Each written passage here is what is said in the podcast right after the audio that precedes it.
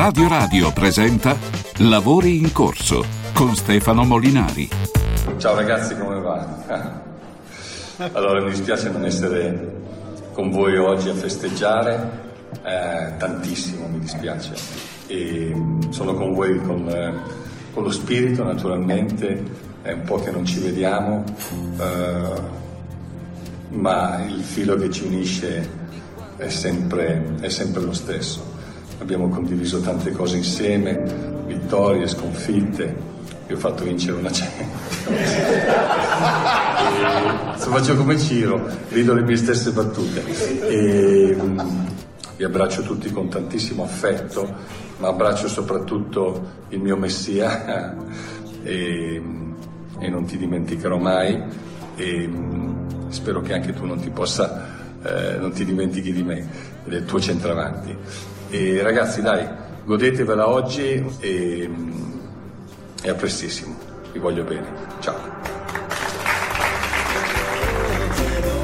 Tutti quanti abbiamo un angelo, angelo. Tutti quanti abbiamo un angelo, angelo. Ha il profumo di un bambino, angelo. È un soffio d'ali, è un fremito in casa. Quando sei in cucina e mangi un'insalata, in silenzio lui ti ruba la marmellata. Senti un botto, boom, è lui che scappa via. Poi fa una corsa per poter restarti a fianco. È un respiro che accompagna il tuo respiro. Quando ridi, quando piangi, quando dormi, wow. Tutti quanti abbiamo un angelo, abbiamo un angelo, angelo. Tutti quanti abbiamo un angelo, angelo. Tutti quanti abbiamo un angelo, angelo. Ah, mi sono troppo commosso, non potevo non condividere la commozione di questo saluto dolce, anche razionale, di Gianluca Vialli, che sapeva di stare per lasciare questo mondo, ma che non voleva drammatizzare più di tanto. Io sono veramente impressionato da questo che fa parte di un documentario dedicato appunto a Marcello Lippi, in cui c'è appunto questa telefonata, questa videochiamata di Gianluca Vialli appunto al suo... a Marcello Lippi, a cena con Peruzzi, Conte, Ferrara, e che li saluta appunto sapendo che di lì a poco non ci sarà più. Non lo so, io mi sono commosso tantissimo e quasi non riesco ad andare avanti dalla commozione, ma è meglio così, perché iniziamo bene, perché tra poco litighiamo. Ecco, questo è... Siete pronti a litigare? 3775 104 500, è incredibile ragazzi, eh? Ma litigheremo su Alexei Navalny, è incredibile, ma uno può litigare su uno che è stato ammazzato? Eppure sì, perché ho visto oggi sui social, ho scritto io una sciocchezza, una sciocchezzuola, e sono arrivati... i putiniani d'Italia e non solo, cioè è incredibile, ma io sono uno che non conta nulla, non conta assolutamente nulla, eppure c'è stato un movimento social incredibile per denigrare uno che stava in un carcere con la temperatura media di 30 gradi sotto zero, che era stato già avvelenato con un gas nervino nel 2020 e si era salvato per bucio di culo, scusate, perché in realtà è proprio quello, perché gli avevano messo addirittura il Novichok nelle mutande, cioè, quindi è proprio, si può dire o si può usare quel termine là, e però non è stato Putin, per i putiniani d'Italia non è stato Putin, no. Da tempo era, come dire, sull'orlo della morte, perché era uno degli oppositori, ma d'altra parte tanti oppositori sono già finiti, no? In quella maniera là, oppositori di Putin, la Politkovskaja, Litvinenko gli hanno dato il polonio. Sapete che cos'è il polonio? Un elemento radioattivo, insomma, viene utilizzato anche nelle bombe H, è un sottoprodotto delle reazioni nucleari, insomma è una roba che un microgrammo ti ammazza. Ecco, lui gliene avevo dati, ha avuto una brutta fine, eccetera eccetera, ma Putin è buono. Per i putiniani d'Italia Putin è buono, e ce ne sono tanti, eh. Allora noi sentiremo anche i putiniani, pensate un po', anzi apriamo una linea putiniana allo 06 88 33 033 o 040 finale, ma anche contro, ecco, dite la vostra, perché io non ne avrei parlato, ma insomma poi vedendo le reazioni ho detto vabbè, ma allora ne dobbiamo assolutamente parlare. E andiamo subito, sì, con il primo ospite, perché veramente poi sentiremo anche chi considera la Russia e la Cina un faro della lotta contro il globalismo, vero? Ha detto così, faro della lotta contro il globalismo, e quindi sentiremo tutte le opinioni, anche le vostre ovviamente, al 3775 104 500. Mi raccomando, mandateci la vostra. E con noi c'è Pierluigi Battista, notissimo giornalista, scrittore, opinionista, conduttore televisivo, tante robe. Battista, buonasera. Beh, dopo questa presentazione mi vergogno, però. No, quindi... Io mi vergogno di avere un ospite di questo livello. Andiamo avanti. Non so. Posso darti del tu? Come no, certo, io no. Non, figuriamoci. Allora, non so se tu sei rimasto colpito dalle reazioni social all'assassinio di Alexei Navalny, cioè i putiniani d'Italia si sono scatenati proprio, c'è chi mette in dubbio che sia stato assassinato, c'è chi mette in dubbio che sia stato proprio Putin, anzi qualcuno addirittura dice che è stata la CIA, perché così almeno... Ma di che ti stupisci? Oramai sono 2 anni, mi pare il 24 febbraio se non sbaglio, che Putin ha invaso l'Ucraina, e sono 2 anni che non fanno che propalare menzogne, ma non sui social, sulla TV di Stato, sui talk show, stanno lì sempre presenti a sparare le loro stupidaggini, e dicono che Mariupol, quando ha colpito l'ospedale pediatrico, in realtà dentro sotto c'era chissà quale base militare, non era vero, e hanno fatto il massacro dei civili a Bucha. No, poi aspetta, ma quando poi gli si dice che sotto l'ospedale a Gaza c'era veramente la base di Hamas, dicono che non è vero, cioè è il contrario. Non volevo fare, diciamo così, ce l'ho dentro di me l'analogia naturalmente, ma adesso volevo tenermi sul punto della Russia, diciamo così. E poi però sono unite le due cose, attenzione. Sono unite, c'è un'alleanza, oramai è una forma. Io poi, sai, questa cosa dei social bisogna anche considerare una cosa. Io, per esempio, ogni volta che scrivo mi arrivano 100.000 insulti, sì. Ma sono tutti account senza identità, che magari sono la stessa identica persona o fanno parte dello stesso gruppetto di persone. Diciamo, a me quello che a me l'anonimo che scrive stupidaggine non me ne importa niente, capito? Cioè, sono persone, mattacchioni. A me quello che mi dispiace sono persone, addirittura professori universitari, che hanno un nome, un cognome, che si presentano, che dicono le loro cose, e che questa è la cosa che è grave, non è tanto l'anonimo dei social, quello è un buffone, un poveretto, uno che ha trovato un palcoscenico e comincia a insultare tutti e dire stupidaggini. Certo, poi magari avranno un'influenza, ma non è quello il punto, capito? Il punto è che, diciamo, il negazionismo, vogliamo dirla così, nei confronti della violazione sistematica dei diritti umani fondamentali della Russia di Putin, della Cina, di Hamas, dell'Iran, in questo che è stato chiamato il fronte delle autocrazie, questa è la cosa più grave di tutti. E il fatto che a me, posso aggiungere un dettaglio, a me l'altra sera con persone civili, colte, insomma, e esce fuori una persona che dice: ma secondo te perché lo hanno ammazzato Navalny? Come mai hanno ammazzato? Dico, allora la mia risposta è: ma secondo te è così sorprendente che i dissidenti politici, gli oppositori dall'Unione Sovietica fino a oggi vengano fatti fuori, incarcerati, perseguitati, cioè, qual è lo scandalo, lo stupore?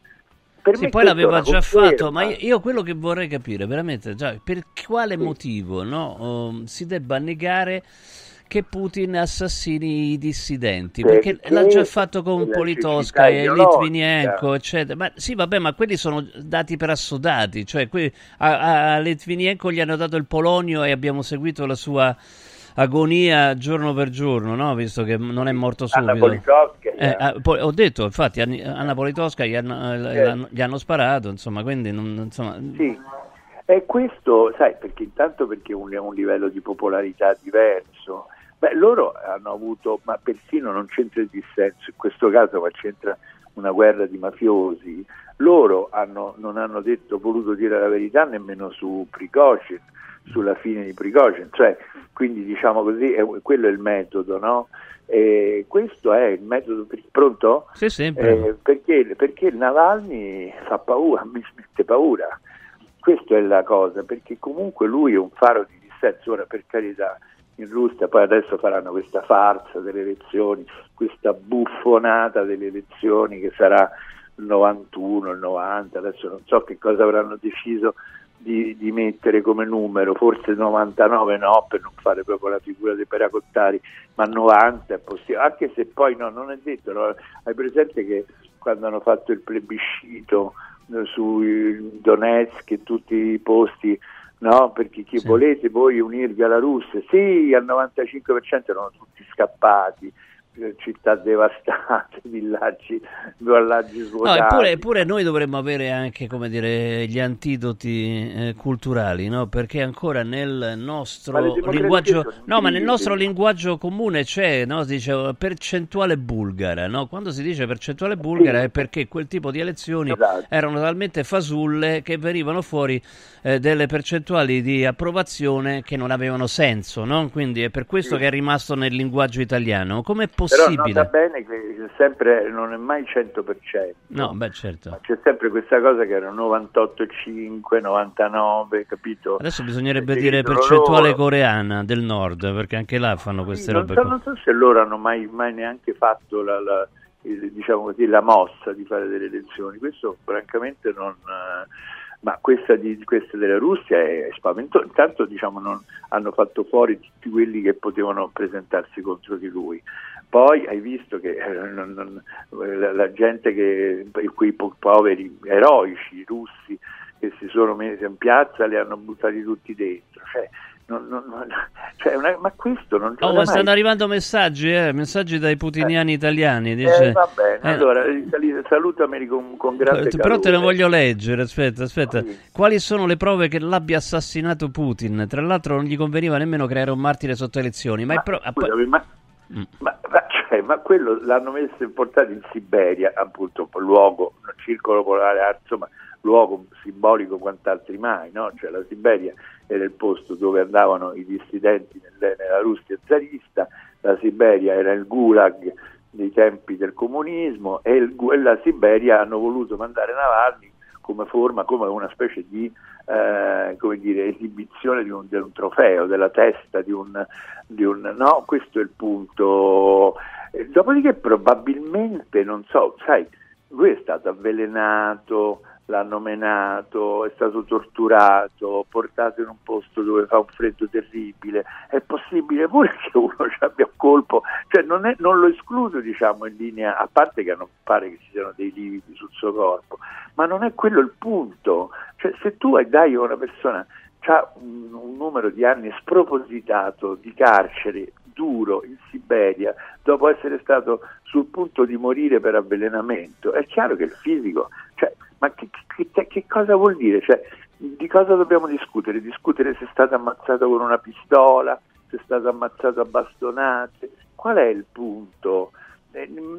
Io non starei nemmeno tanto a rispondere, perché poi, capito, secondo me c'è anche gente che un po' si diverte, secondo me, a fare questa cosa. Tipo, per esempio, non so, c'è qualcuno che sta per morire, che è considerato una persona buona, no? Quando è successo pure con Giorgio Napolitano, no? A un certo punto deve morire tra cose atroci.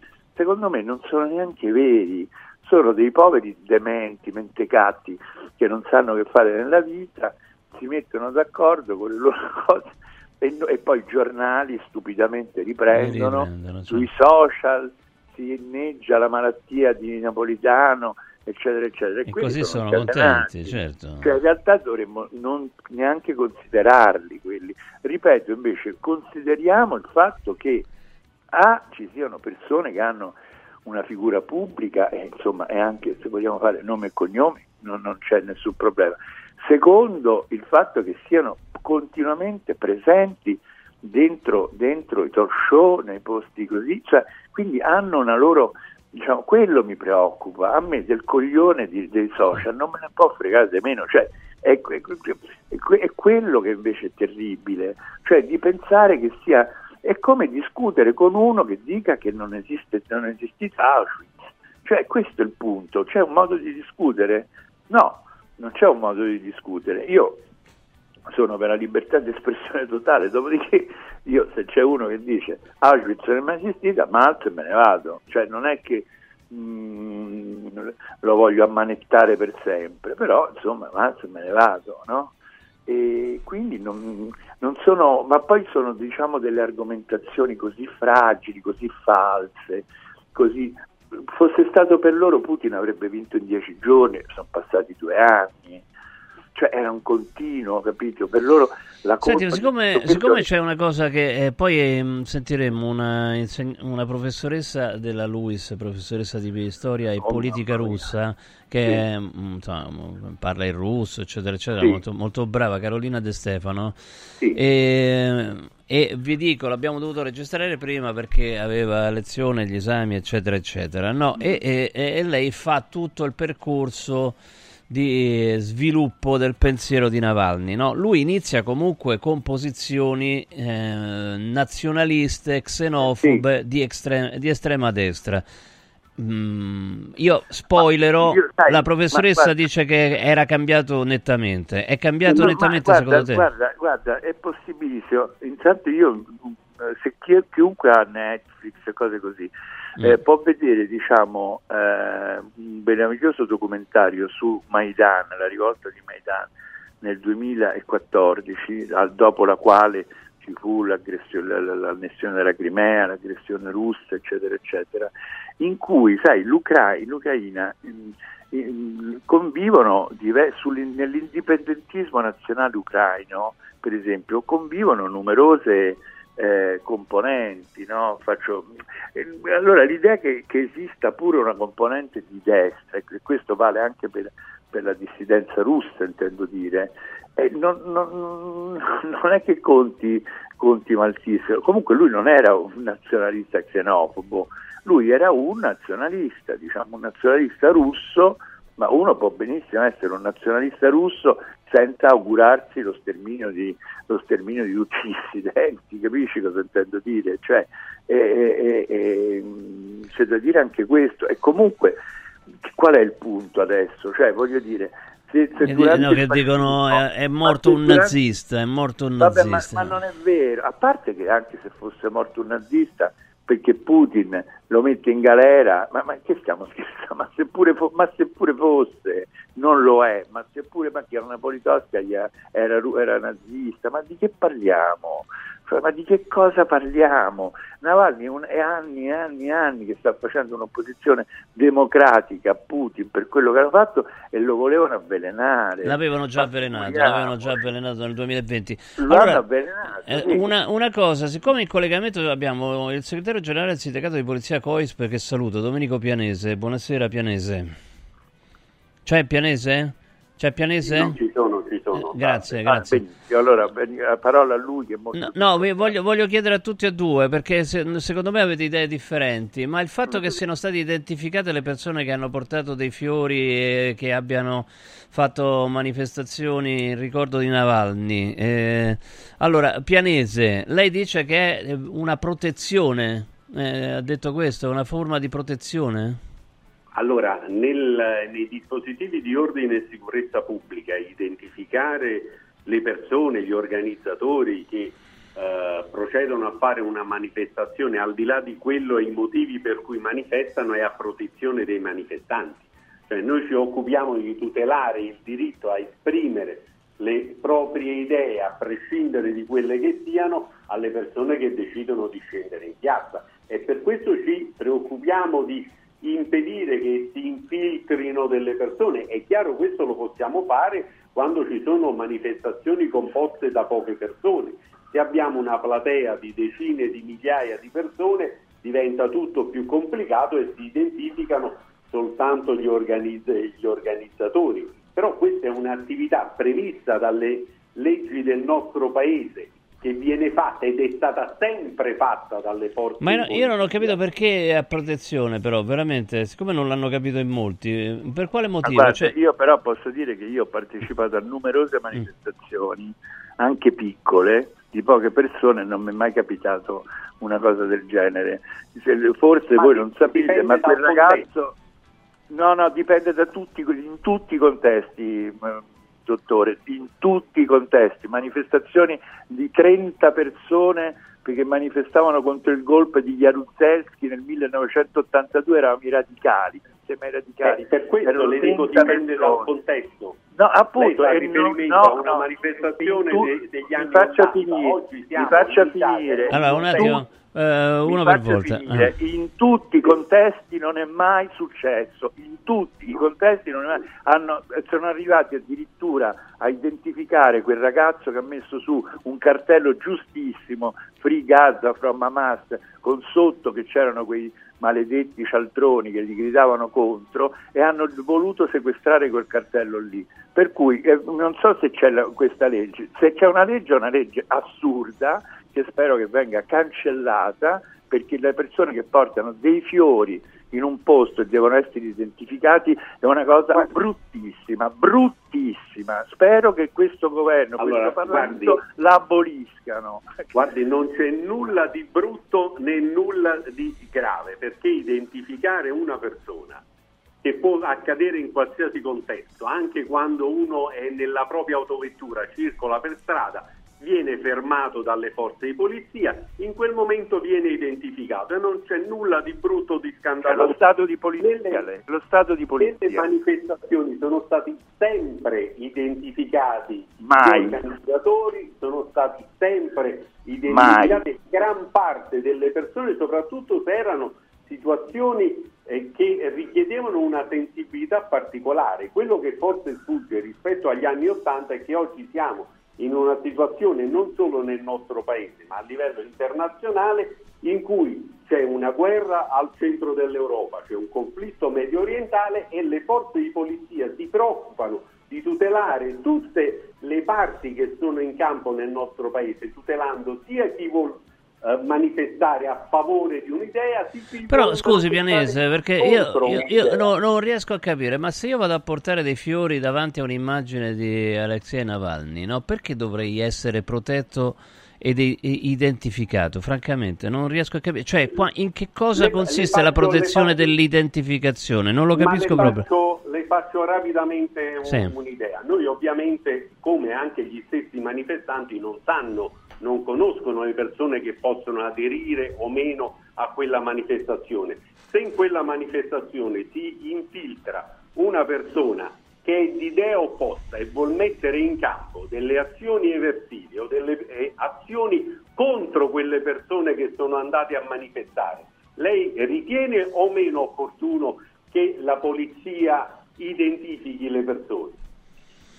Prego, allora un attimo. Posso dire una cosa? Battista, Pierluigi Battista. Sono stato molto fortunato, oppure con me la polizia è stata molto inadempiente, perché io in numerosi anni della mia vita, io ne ho 69, in numerosi anni della mia vita, tra l'altro in anni molto più difficili di questo, perché erano gli anni di piombo, non mi è mai accaduto, ma sono molto fortunato di essere stato identificato, perché avevo dei volantini insieme ad altre 10 persone, non sono mai stato identificato, per fortuna, dico io, perché uno non protegge una persona identificandola. Casomai vuoi proteggere delle persone, metti una camionetta della polizia a difesa di chi sta portando dei fiori alla cosa di Navalny. Guardi, quella è una protezione. Allora, ognuno dovrebbe conoscere il proprio ambito professionale.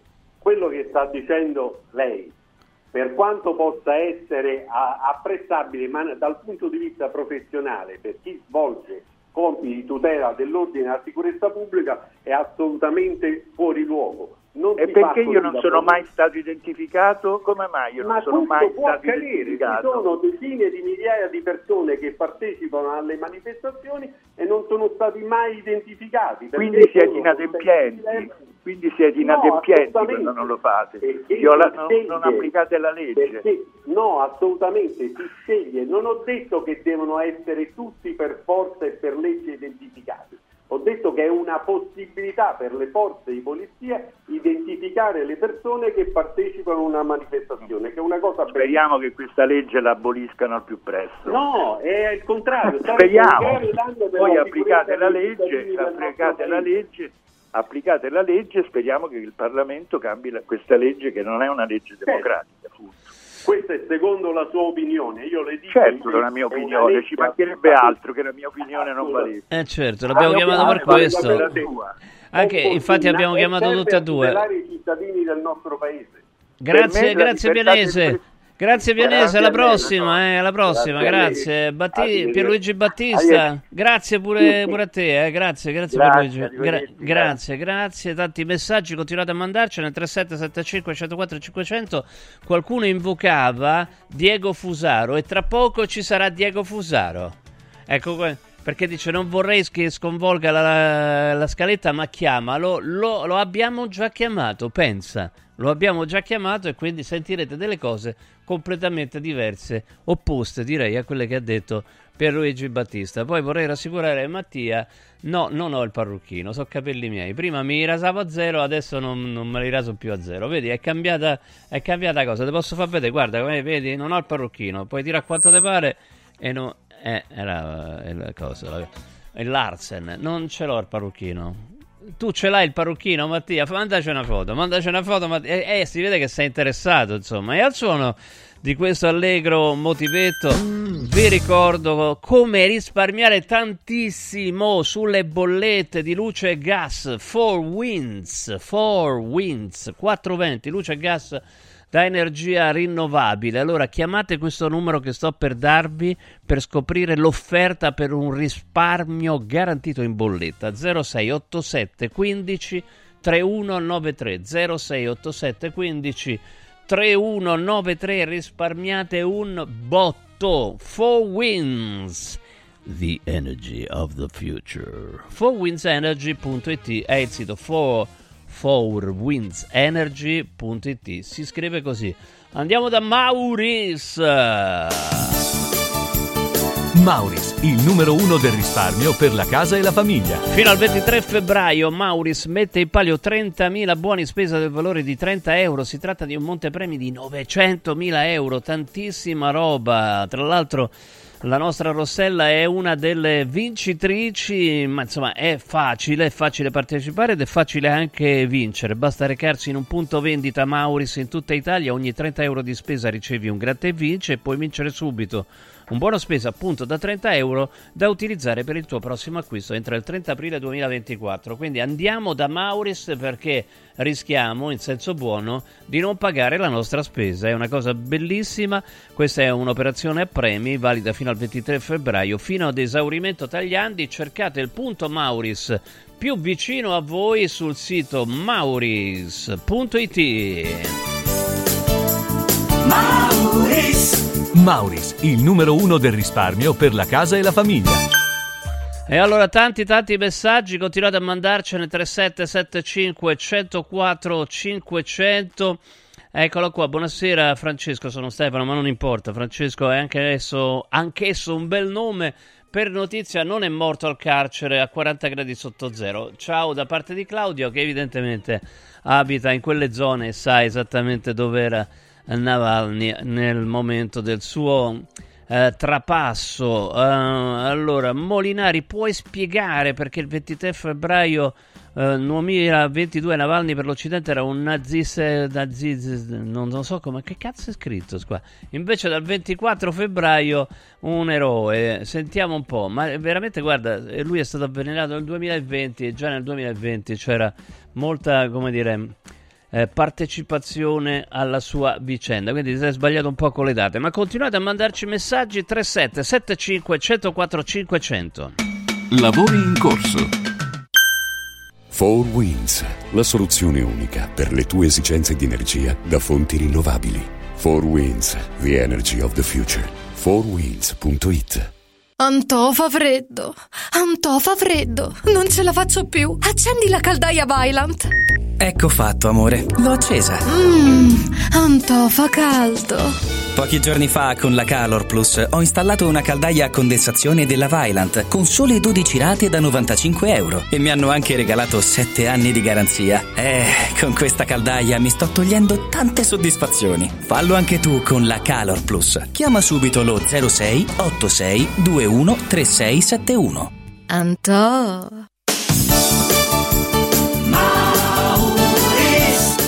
Mauris, il numero uno del risparmio per la casa e la famiglia. Avevi ragione, da Mauris ho risparmiato e ho trovato proprio tutto quello che cercavo. Grazie ai suoi 100 punti vendita in Italia, Mauris ci fa risparmiare nell'acquisto di detersivi, profumeria, casalinghi, giocattoli, ferramenta, articoli per l'automobile e tutto per i nostri piccoli amici a quattro zampe. Mauris.it. Mauris, i grandi magazzini italiani del risparmio. Mauris. Devo stampare i miei nuovi bigliettini da visita. PressUp.it. Devo stampare il catalogo per la mia azienda. PressUp.it. Cerco uno stampatore di qualità che consegni in 24 ore. PressUp.it. Se hai la partita IVA, vai su PressUp.it, fai il preventivo in tempo reale, carica il tuo file di stampa e ordina con un click. Cosa aspetti? Prova la qualità di PressUp, il tuo stampatore online. Coraggio e innovazione. Questi gli ingredienti alla base del successo della Quadrifoglio Immobiliare. Una realtà unica per know-how e varietà di proposte che assiste e accompagna il cliente in tutte le fasi della compravendita fino al rogito notarile. Un network di agenzie che copre Roma, Ostia e Viterbo, dove ad accogliervi ci saranno i nostri collaboratori cresciuti e formati dal mondo Quadrifoglio. Quadrifoglio Immobiliare, da 30 anni con voi. Una soluzione per tutti, la soluzione fortunata. Quando il design incontra tecnologia e funzionalità, nasce nuova T-Cross. Venerdì 23, sabato 24 e domenica 25. Valentino concessionaria Volkswagen presenta nuova T-Cross, bella da vivere. E su oltre 1000 auto usato certificato, incentivi Valentino fino a €2000. 23, 24 e 25 con Francesca Ruocco Official DJ, eventi e street food gourmet in via Tiburtina 1097, via Prenestina 911, via Tuscolana 1233, via Paesiello e Largo Lanciano. Valentino Automobili. Marco, ti posso chiedere un bicchiere d'acqua? Certo, come la gradisci? Posso fartela liscia a temperatura ambiente, fresca, poco frizzante, molto frizzante, un po' briosa. Linda non sa che Marco ha appena acquistato il depuratore d'acqua Acquabria. Funziona ad osmosi inversa, può regolare la frizzantezza nella gradazione preferita ed è garantito 10 anni. Bevi bene, spendi meno di quanto paghi le bottiglie di plastica e aiuti l'ambiente. Acquabria, un gusto tutto italiano. 800 933 659 acquabria.com. Ciao nonno, come stai? Molto meglio! Con la Stuoia Biofarmantalgic Plus tutti i miei dolori articolari sono spariti. Te l'avevo detto! Grazie alle proprietà antidolorifiche e antinfiammatorie della Stuoia Biofarmantalgic Plus, anch'io sono tornato ad allenarmi. Allora organizziamo subito una partita a calcetto! La Stuoia Biofarmantalgic Plus è un toccasana per chi soffre di infiammazioni articolari e muscolari. Agisce a livello cellulare durante il sonno, in maniera del tutto naturale, non invasiva e autonoma. Chiama subito l'800 82 66 88 o vai su stuoiantalgica.com e regalati il benessere. Radio Radio Viaggi, per vacanza o per lavoro, in Italia, in Europa, nel mondo. Pacchetti con soluzioni speciali per famiglia, weekend, tour, volo più hotel, viaggi di nozze. Qualunque sia la tua destinazione, Radio Radio Viaggi la realizza su misura per te. Sede a Roma, via Appia Nuova 308C, www.radioradioviaggi.it, telefono 06 70 30 48 63, Radio Radio Viaggi, pronti per partire. Questa è la musica che ascoltate altrove, però provate a girare sui 104.5, c'è una frequenza madre, ma c'è anche il canale digitale terrestre 253 su Radio Radio, c'è anche un'applicazione superba dove ascoltate altra musica. Questa è la musica di Leo Kalimba, Enjoy With My Choices, All Over The World.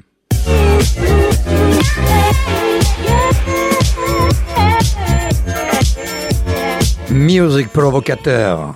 Radio Radio presenta Solo Sorrisi, la rubrica di Radio Radio dedicata al nostro sorriso. Ecco, ci siamo spostati nel studio grande e eccolo qua, aspetta che mi devo trovare la telecamera, e siamo in compagnia del dottor Mario Bazzucchi. Buonasera dottore. Buonasera.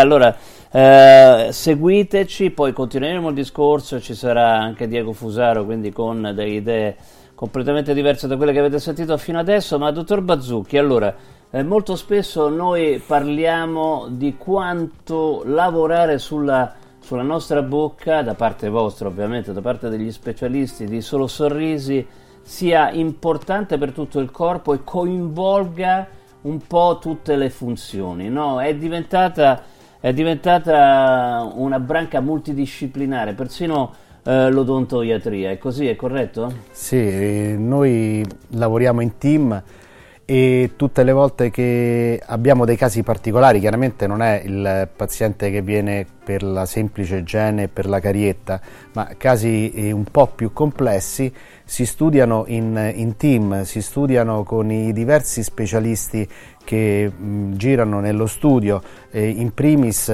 con il dottor Pavone e mio fratello Andrea, che è l'ortodonzista, il dottor Pavone è il protesista, e se c'è bisogno anche con la mia presenza. Io mi occupo di chirurgia e di implantologia, quindi ci si vede e si studia il caso.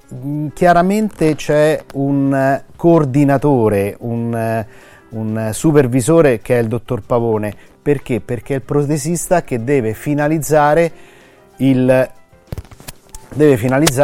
lavoro di tutta l'equipe, quindi dobbiamo fare in modo che tutto il lavoro che viene fatto dall'equipe alla fine metta in condizione il protesista di eseguire il lavoro alla perfezione, il lavoro migliore, il lavoro che deve soddisfare appieno il paziente.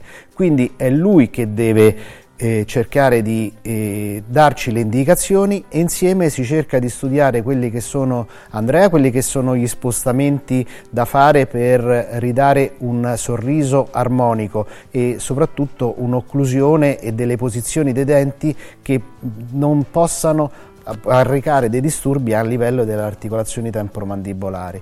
E il dottor Pavone ci aiuta anche in questo, appoggiandosi anche a delle persone che si occupano proprio dell'articolazione temporomandibolare. Ci sono delle pedane, ci sono degli studi che mettiamo in pratica per vedere la funzione di queste articolazioni, perché l'articolazione temporomandibolare sono delle articolazioni molto piccole ma al tempo stesso molto complesse, che potrebbero portare dei disturbi a tutto il nostro organismo, alla colonna vertebrale. Quindi, scusami, alla cervicale. Quando si parla di odontoiatria spesso si parla di bambini, in realtà stiamo parlando di interventi che possono e debbono essere messi in campo a tutte le età. Si incomincia sin da bambini, anzi nei bambini con l'ortodonzia e con un fisioterapista si riescono a fare dei lavori incredibili. Bambini che tendono ad avere il prognatismo, cioè la famosa scucchia, la famosa terza classe, quelli che portano la mandibola in avanti,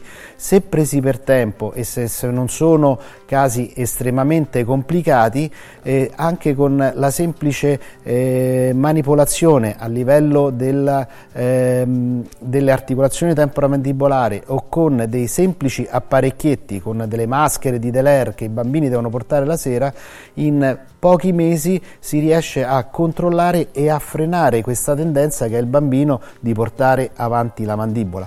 Cose che se non intercettate per tempo... Non è solo una questione estetica, questa è la cosa importante. No, allora chi ha una mandibola in queste condizioni alla fine ha dei grossi problemi di occlusione, quindi vengono riverberati a livello delle articolazioni, e quindi questo possono portare problemi alla cervicale. Infatti guarda, l'altro giorno proprio ho incontrato un ragazzo anche molto giovane che aveva problemi alla cervicale. Io non gliel'ho voluto dire, ma insomma gliel'ho cercato di far intuire. Probabilmente aveva dei problemi dentali, perché a meno di 30 anni avere dei forti problemi alla cervicale potrebbe essere quello. Potrebbero essere questi, perché voi dovete immaginare che tra i muscoli più potenti che noi abbiamo in tutto il corpo esistono i muscoli del distretto orale, nel senso che abbiamo la lingua, che è un muscolo potentissimo, ma anche i masseteri, che sono questi muscoli qua, sono molto potenti,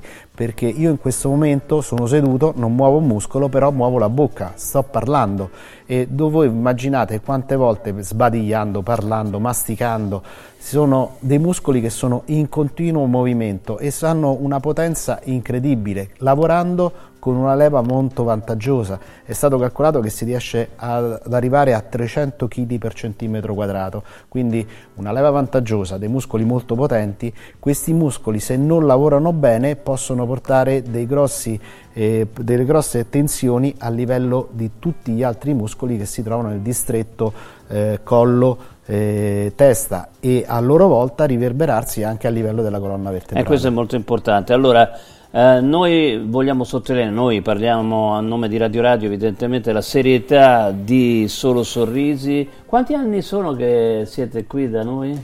Ormai andiamo verso l'11º o il 12º anno addirittura, sono parecchi anni che siamo che lavoriamo, che collaboriamo, che lavoriamo in partnership con voi, e devo dire che per noi sono delle grosse soddisfazioni, anche perché gli stessi clienti si affidano, pazienti si affidano a noi con la fiducia di chi viene inviato da degli amici che loro vivono quotidianamente, che siete voi della radio, per cui per loro voi siete un faro, e venendo da noi si affidano ciecamente, ed è una doppia responsabilità, sia verso i pazienti stessi, ma anche verso di voi che ci avete inviato questi vostri amici.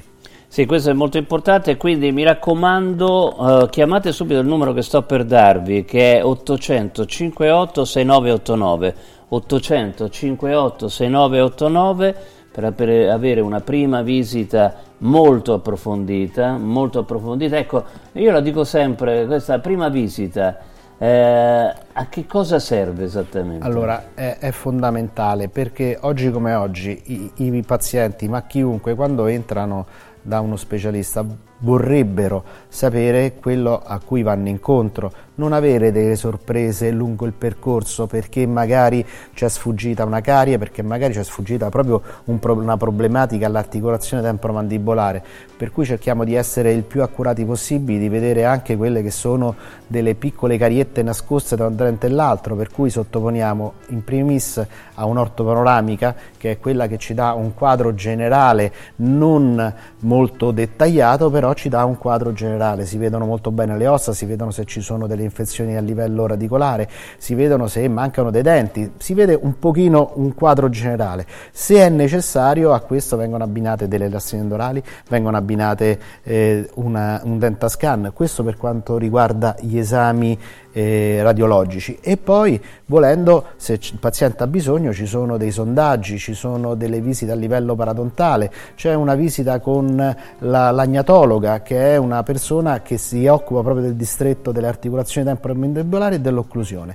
Una volta che noi abbiamo tutti i dati che a noi servono, a questo punto possiamo fare un piano di trattamento dettagliato, e il paziente, il piano di trattamento è per raggiungere un obiettivo. Come dico sempre, questo obiettivo si può raggiungere in maniera diversa. Noi sottoponiamo quelle che sono le diverse soluzioni a disposizione del paziente per affrontare quelle che sono le sue problematiche, e insieme si decide che percorso intraprendere, evitando il più possibile che il paziente possa avere delle sorprese durante il percorso, perché a monte abbiamo fatto uno studio il più approfondito possibile. E questa è una cosa fantastica. Allora chiamate il numero che vi ho già dato, 800 58 6989, dicendo sempre Radio Radio, ovviamente, per questa prima visita che è veramente fondamentale. Io cito Ilario di Giovan Battista, 0-0, 800 58 6989, vi ricordo Solo Sorrisi che ha tante sedi, via Vivanti 201 all'Euron, via Arno 88 Parioli, largo Preneste 1,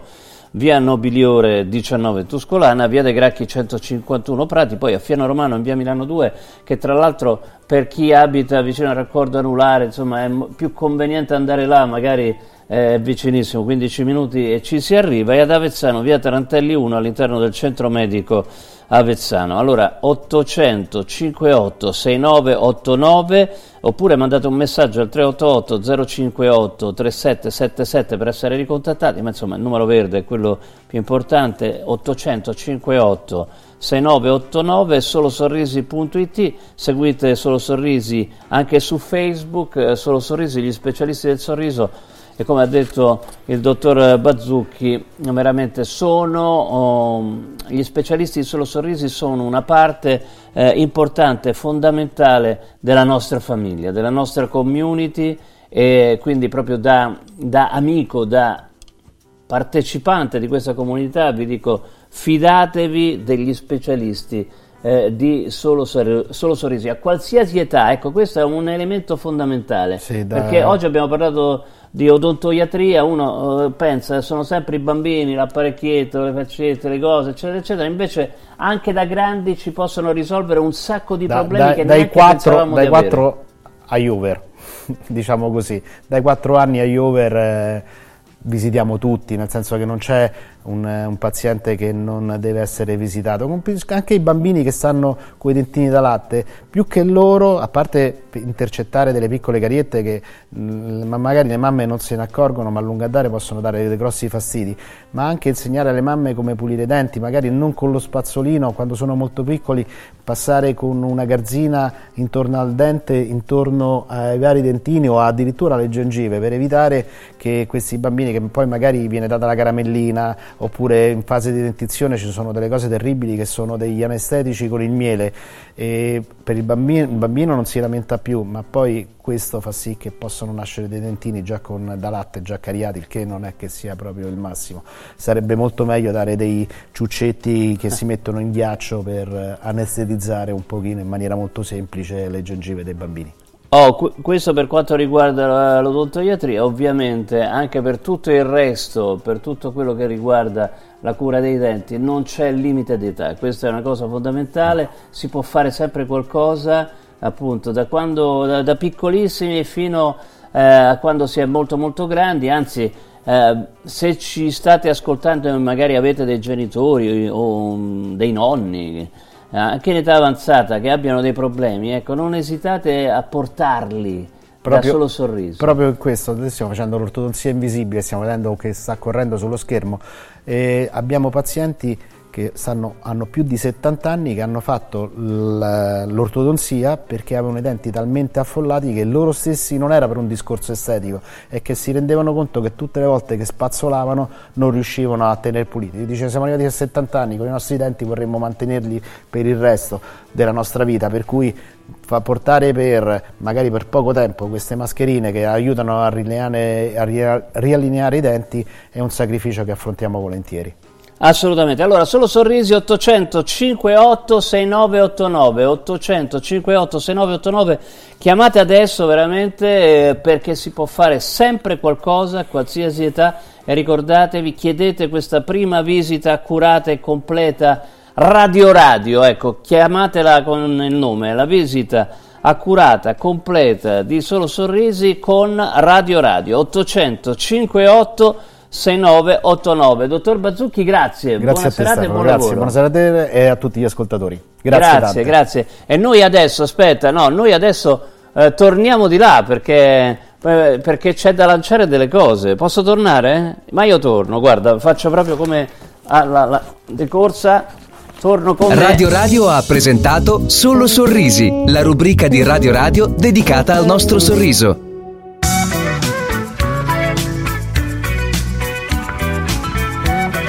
Eccoci qua, vedi che sono tornato? Lo dicevo che ero tornato perché adesso, scusate, facciamo un'operazione che non abbiamo mai fatto. Siccome abbiamo registrato Diego Fusaro, mi mandi il primo minuto di Diego Fusaro e poi ce lo sentiamo tutto quanto dopo, perché secondo me questo intervento desterà un sacco di reazioni, anzi... Tenete presente, avete sentito Pierluigi Battista, adesso sentire Diego Fusaro totalmente all'opposto, e quindi poi potrete dire la vostra. 06 88 33 033 06 88 33 040. Andiamo a sentire un attimo Diego Fusaro, buon pomeriggio. Un caro saluto da Diego Fusaro a te e a tutti gli ascoltatori. Ed adesso poi ti devo chiamare non prof ma anche direttore, visto che sei vice direttore del Corsaro della Sera. Beh, per te resterò sempre Diego, amico mio. Comunque grazie, sì, da oggi sono vice direttore di questo giornale irriverente che si chiama Il Corsaro della Sera e che sta facendo ottimi, devo dire. Senti, allora andiamo un po' al caso Navalny. Allora, qual è la tua posizione? Guarda, te lo dico senza preamboli, qual è la tua posizione? Ma, ovviamente di fronte alla morte di un essere umano subentra sempre il rispetto dell'essere umano in questione, non si è condiviso nulla ed è il mio caso specifico, quindi rispetto di fronte alla morte. Ciò detto, io non credo che possa ed debba essere trasformato in un eroe, in un martire della libertà, in un paladino della democrazia, ma semplicemente per giustizia storica, dato che non è stato tutto questo. Navalny ancora nel 2012 veniva presentato dagli stessi giornali che lo beatificano come un estremista di una destra xenofoba e radicale, che addirittura voleva trattare i musulmani come scarafaggi da eliminare, sono parole di Navalny stesso. Dunque, che sia ora trasformato in un eroe, in un paladino della libertà, mi pare decisamente fuori luogo. Anche le parole del presidente Mattarella, a cui va tutto il nostro rispetto, sono a mio giudizio non condivisibili quando presenta Navalny come animato dal desiderio di libertà. Navalny era animato da ben altri desideri, non gli piaceva la Russia di Putin, d'accordo, ma non voleva una Russia come viene presentata oggi dal circo mediatico, voleva una Russia probabilmente più orientata verso destra, più nazionalista, più xenofoba, tutte cose che a mio giudizio non concorrono a fare di lui un eroe, un martire della libertà. Ecco, e tutto il resto ce lo sentiamo tra poco. Dite la vostra, 3775 104 500. Avete sentito Pierluigi Battista, avete sentito anche me evidentemente, avete sentito anche a proposito delle identificazioni il segretario generale del sindacato di polizia COISP. Sentiamo anche il vostro parere tra pochissimo, 3775 104 500 ma anche 06 88 33 033 o 040 finale. Non lasciate Radio Radio. Lavori in corso. Four Winds Energy. Scopri l'offerta luce e gas per un risparmio garantito in bolletta. Four Winds, the energy of the future. fourwindsenergy.it. Vinci con Mauris.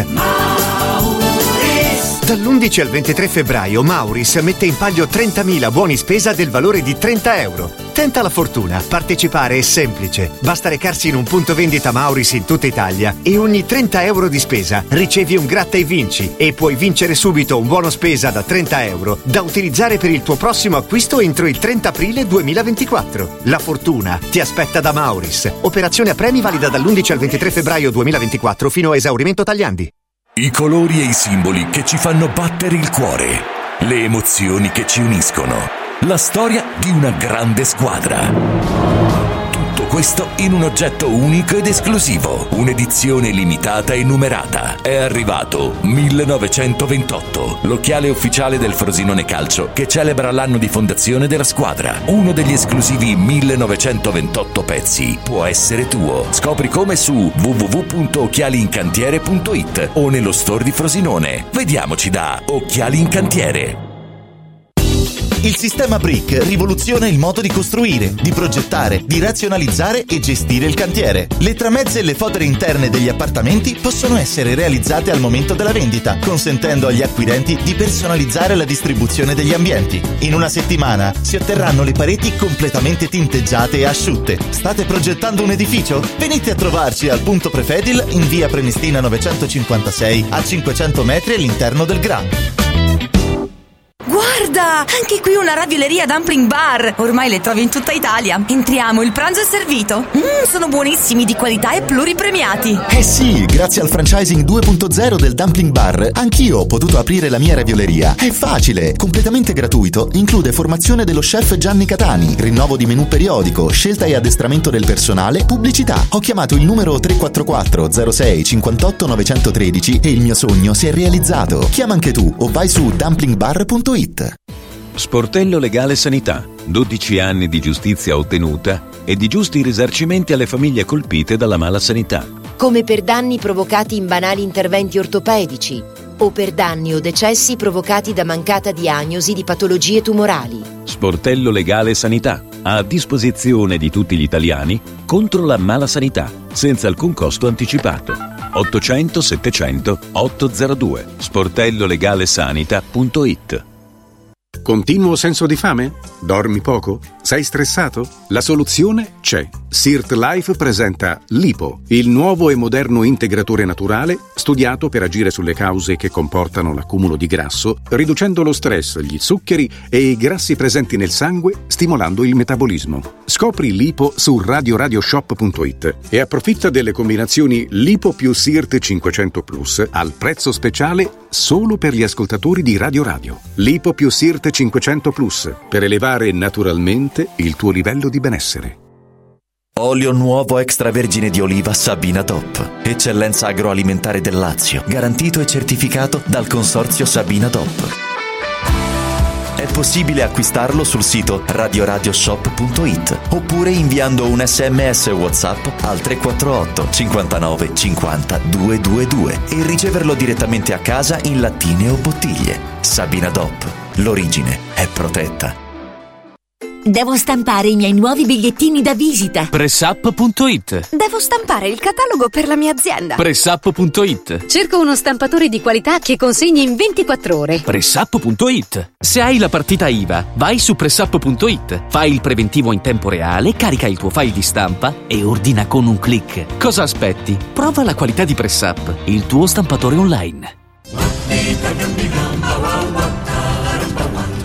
Avevo intuito che c'era qualcuno in terrazza, lei chi è? Ma che ce l'ha con me? Cosa ci fa con quel martello? Sono allibito, io sono sconcertato, io sono... Tronzo. Pavo? Oronzo. In che senso? Oronzo Bellomo, il mio nome, sono l'idraulico, dottore. Esca subito dalla terrazza, signor Bellomo, mi segua. Stronzo, te seguo. Stavolta ho capito. Lei capisce fischi per fiaschi, dottore. La terrazza, una commedia di Avio Focolari, dal 15 al 25 febbraio al Teatro 7 Off di Roma. Per prenotare, chiamare allo 0692599854. Lavori in corso. Mamma mia, 3775 104 500 stanno arrivando una marea di messaggi. Dice: fai anche un intervento per Assange. Beh, ne abbiamo parlato tantissimo di Assange. Anche io, andate a vedere sui miei social, su X per esempio, Stemolina Radio credo si chiami, boh, non lo so, andate a vedere, di Assange e della ingiustizia del suo trattamento più volte. Io quello che vorrei capire è perché non si può dire che il trattamento subito da Assange è una cosa criminale e nello stesso tempo dire che anche il trattamento subito da Navalny è criminale. Cioè non capisco perché, se uno dice Assange non doveva essere rinchiuso, non doveva essere incriminato per reati che possono portare anche all'ergastolo, cioè, poi allora io dico Assange no, non deve essere trattato così, doveva essere lasciato libero. D'altra parte ha tirato fuori delle robe che sono veramente accadute, cioè comunque il mitragliamento da parte di elicotteri di civili in Iraq, eccetera eccetera, insomma, quindi sono cose che sono realmente successe, quindi non doveva subire quello che ha subito. È uno scandalo che lo subisca, però è ancora vivo. Navalny è morto. Ora, perché uno non può dire è ingiusto il trattamento di Assange e dire è ingiusto quello che ha subito Navalny? Perché deve scegliere tra l'uno e l'altro? Questa è la cosa che io veramente non capisco. 3775 104 500. Andiamo a sentire proprio Diego Fusaro, vai. Diego Fusaro, buon pomeriggio. Un caro saluto da Diego Fusaro a te e a tutti gli ascoltatori. E da adesso in poi ti devo chiamare non prof ma anche direttore, visto che sei vice direttore del Corsaro della Sera. Beh, per te resterò sempre Diego, amico mio. Comunque grazie, sì, da oggi sono vice direttore di questo giornale irriverente che si chiama Il Corsaro della Sera e che sta facendo ottimi, devo dire. Senti, allora andiamo un po' al caso Navalny. Allora, qual è la tua posizione? Guarda, te lo dico senza preamboli, qual è la tua posizione? Ma ovviamente di fronte alla morte di un essere umano subentra sempre il rispetto dell'essere umano in questione, non si è condiviso nulla ed è il mio caso specifico, quindi rispetto di fronte alla morte. Ciò detto, io non credo che possa ed debba essere trasformato in un eroe, in un martire della libertà, in un paladino della democrazia, ma semplicemente per giustizia storica, dato che non è stato tutto questo. Navalny ancora nel 2012 veniva presentato dagli stessi giornali, lo beatificano come un estremista di una destra xenofoba e radicale che addirittura voleva trattare i musulmani come scarafaggi da eliminare, sono parole di Navalny stesso. Dunque, che sia ora trasformato in un eroe, in un paladino della libertà, mi pare decisamente fuori luogo. Anche le parole del presidente Mattarella, a cui va tutto il nostro rispetto, sono a mio giudizio non condivisibili quando presenta Navalny come animato dal desiderio di libertà.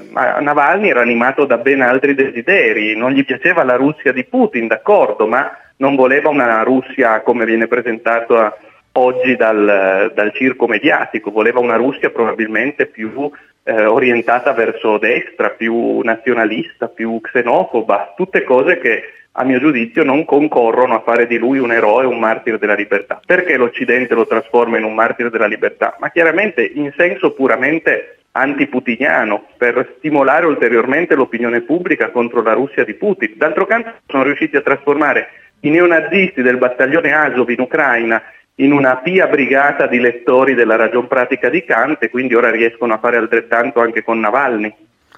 Oh, ma di tutti, perché questo fosse l'unico oppositore di Putin che è stato assassinato, perché è stato assassinato, visto che ci ha già provato nel 2020 con il Novichok ed è stato salvato per caso in Germania, di tutti i dissidenti che sono stati assassinati, che ne so, Litvinenko, Politkovskaja, eccetera, c'è qualcuno che tu salvi?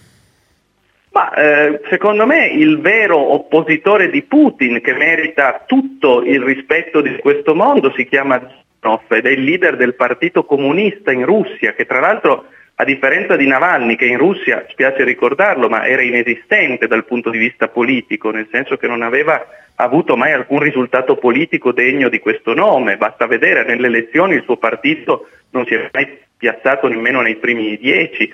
Il vero oppositore di Putin in Russia si chiama Zyuganov, leader del Partito Comunista. Peccato che critichi Putin accusandolo di essere troppo moderato, cioè l'accusa che fa il Partito Comunista in Russia a Putin è di essere ancora troppo moderato, troppo filo occidentale, quindi capite bene che è una opposizione a Putin, sì, ma non di quelle che piacciono all'Occidente. Sì, ma io avevo fatto dei nomi, no? Per esempio, appunto, Litvinenko ucciso con il Polonio, Politkovskaja a cui hanno sparato, ecco, anche questi non sono esempi da glorificare?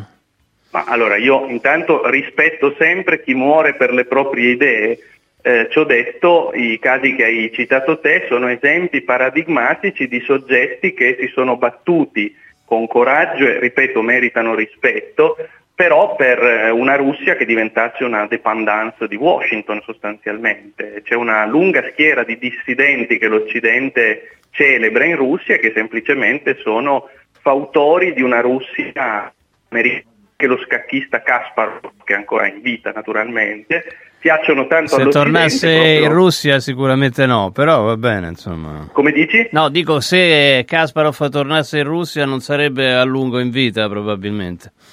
Ma guarda, io penso che l'Occidente sia molto bravo a criticare le forme di governo altrui e molto meno bravo nel comprendere i propri limiti, perché ora pensare di liquidare la Russia di Putin come una dittatura perché ha fatto quello che ha fatto ai suoi dissidenti sarebbe un po' come dire che l'Occidente è una dittatura terribile per la vicenda di Assange, che certo è una vicenda... Ma Assange viene citato giustamente perché è un caso. Io sono per la liberazione di Assange, ma l'ho scritto più volte, eccetera eccetera, ma è un caso ed è vivo. Altri che sono stati ammazzati perché di idee contrarie, francamente, negli Stati Uniti, in Italia, in Francia, in Germania non ne riconosco.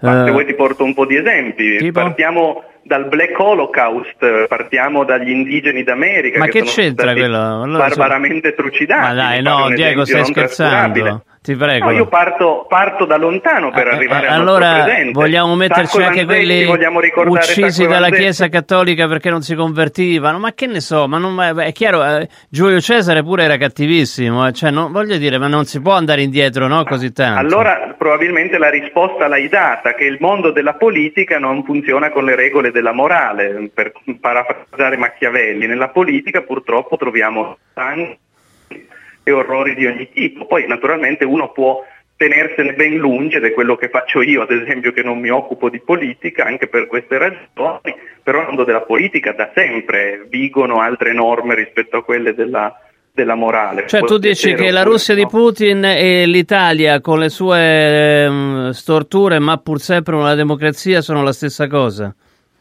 Allora, la Russia di Putin è formalmente una democrazia tanto quanto l'Italia o quanto gli Stati Uniti d'America, nel senso che ci sono libere elezioni come da noi, probabilmente libere. Ma è libere, tu hai notizia del fatto che siano manomesse o controllate? Beh, sì, cioè, sì, dal punto di vista occidentale ovviamente sappiamo che è una dittatura tutto nell'Occidente, siamo d'accordo, quindi anche la Cina di Xi Jinping, tutto è una dittatura, tutto quello che non è l'Occidente, però ecco, francamente questa narrativa un po' infantile che l'Occidente usa per giustificare se stesso. Vale, la Cina di Xi Jinping è una dittatura, dai, anche quella non è una dittatura, no. Cioè ti fanno il riconoscimento facciale di tutto quello che fai, dai, non mi pare che si... Ti do una notizia, anche da noi c'è il riconoscimento facciale. No, è illegale, guarda. No, è illegale. Ma non è una dittatura, è una forma di... No, è illegale, guarda, da noi no, non si può fare. No. Proprio è stato vietato, è vietato questo. Beh, il Green Pass era una forma di tracciamento. Quello sì, ma non c'è riconoscimento facciale, però. Però capisco che l'Occidente debba sempre cercare di dare del dittatore agli altri. Ma io vorrei sapere te, no, veramente con tutto l'affetto, a parte l'Occidente, per te, Diego Fusaro, la Cina o la Russia sono dittature o no? Per me la Cina e la Russia sono due fari di libertà e di resistenza alla globalizzazione imperialistica, quindi guardo con estrema ammirazione alla Russia, alla Cina, a tutti gli stati disallineati rispetto all'Occidente liberal atlantista. Non faccio mistero e anzi rivendico la mia libertà di dirlo e di sostenerlo. Quindi se te dicessero vai a insegnare a Washington oppure vai a Pechino è la stessa cosa, insomma, non cambia niente. Ovviamente nell'ambito culturale poi la comunità accademica, intellettuale e culturale è vivacissima a Washington come a Pechino, a Mosca, a Los Angeles, quindi si ragiona in un altro livello.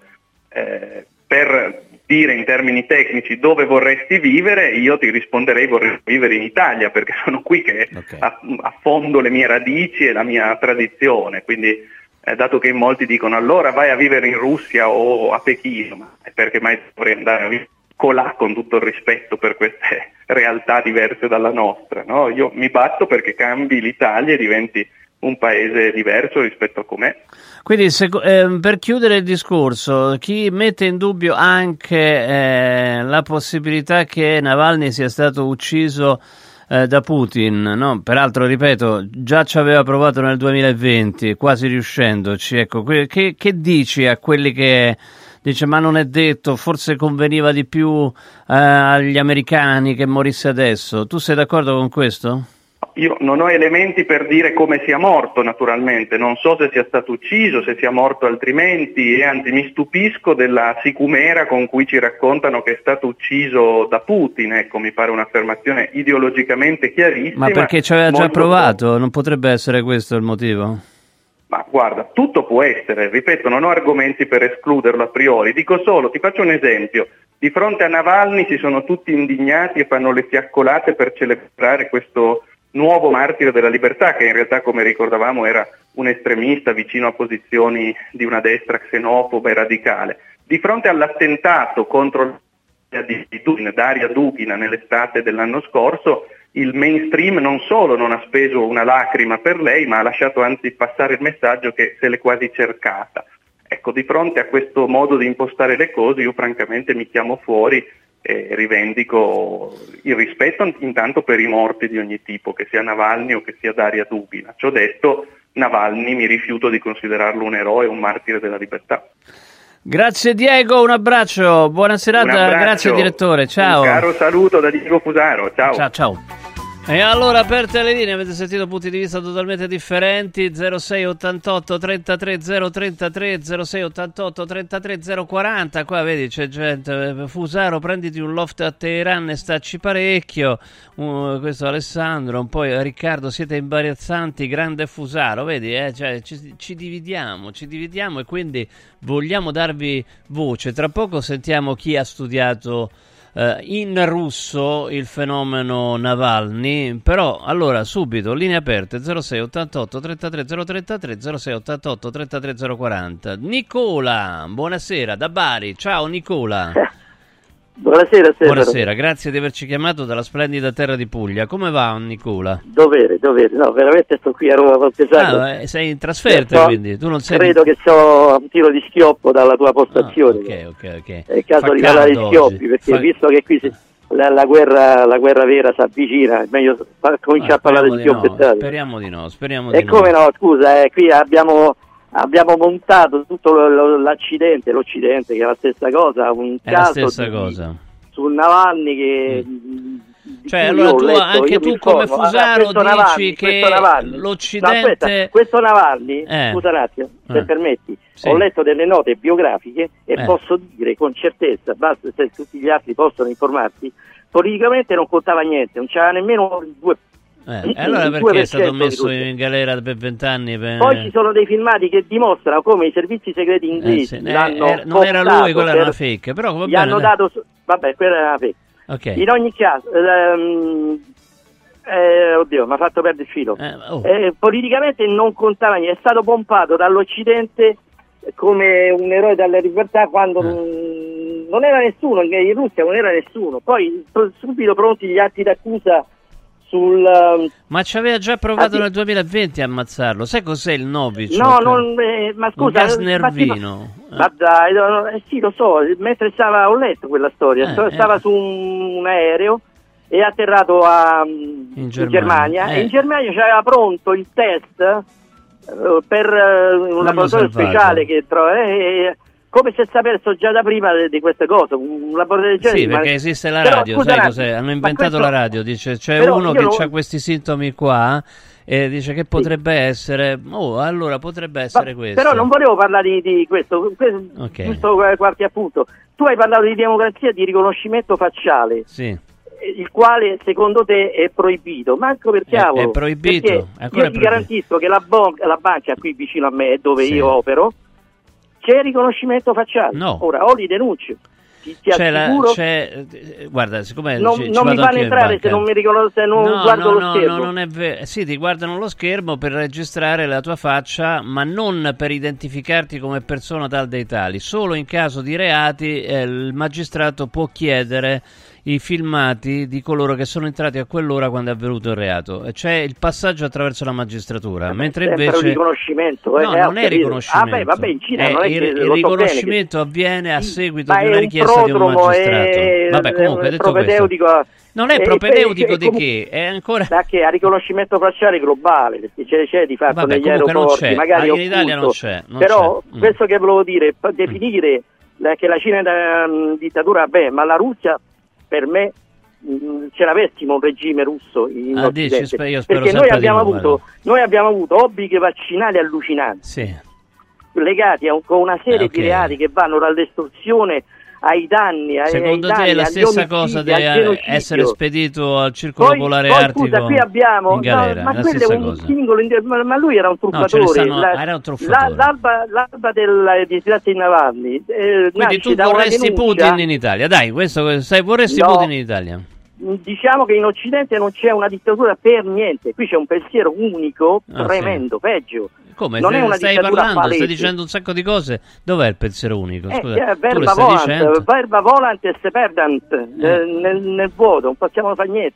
Qui abbiamo il pensiero, cioè, Meloni, cosa dovrebbe succedere? Meloni, allora tu parli, perdonami, tu parli e cosa dovrebbe succedere? E non si filano per niente.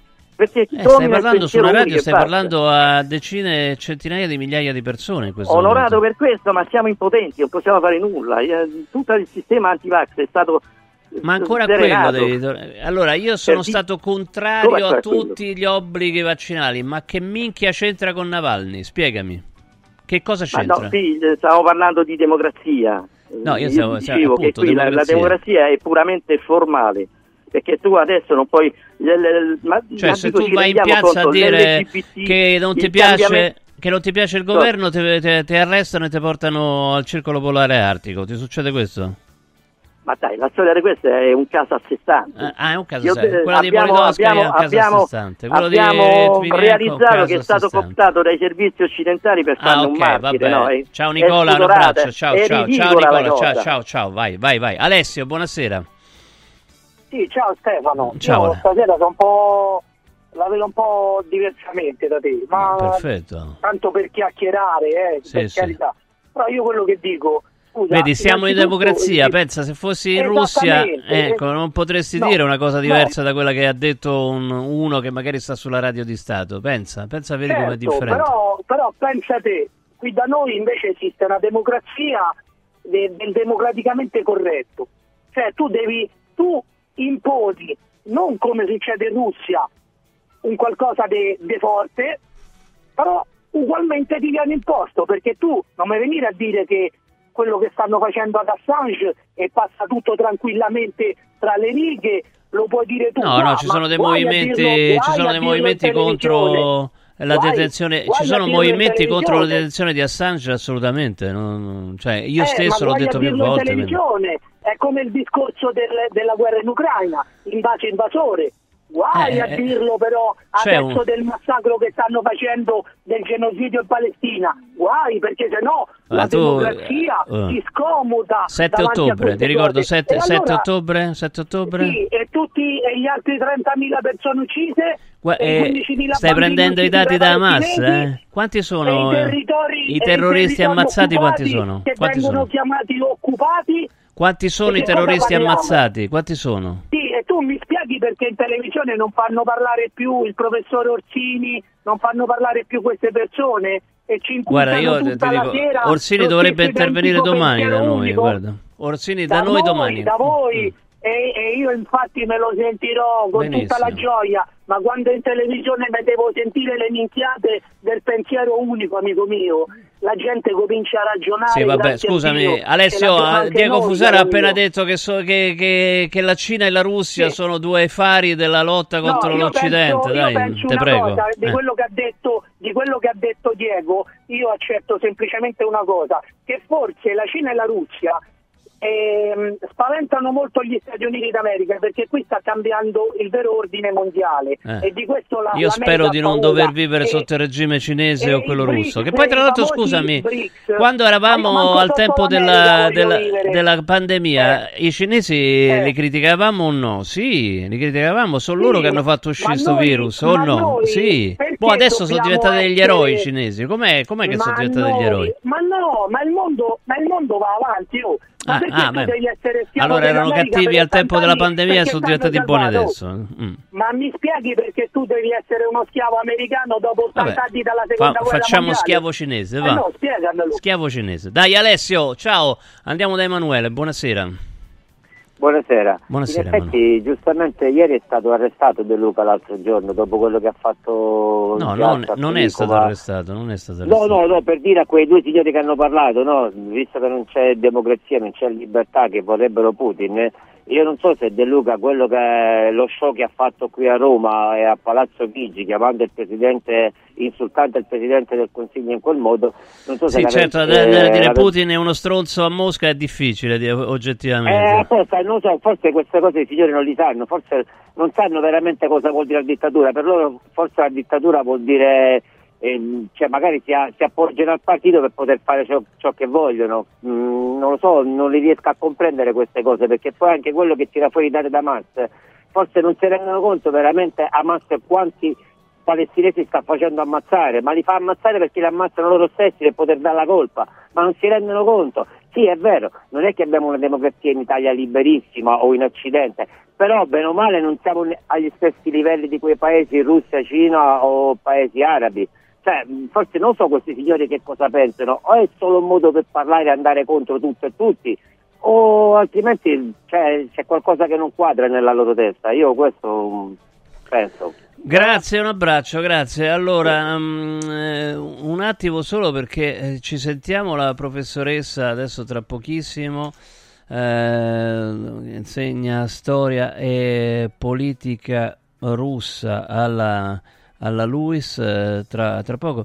Intanto c'è chi a Carolina De Stefano tra poco.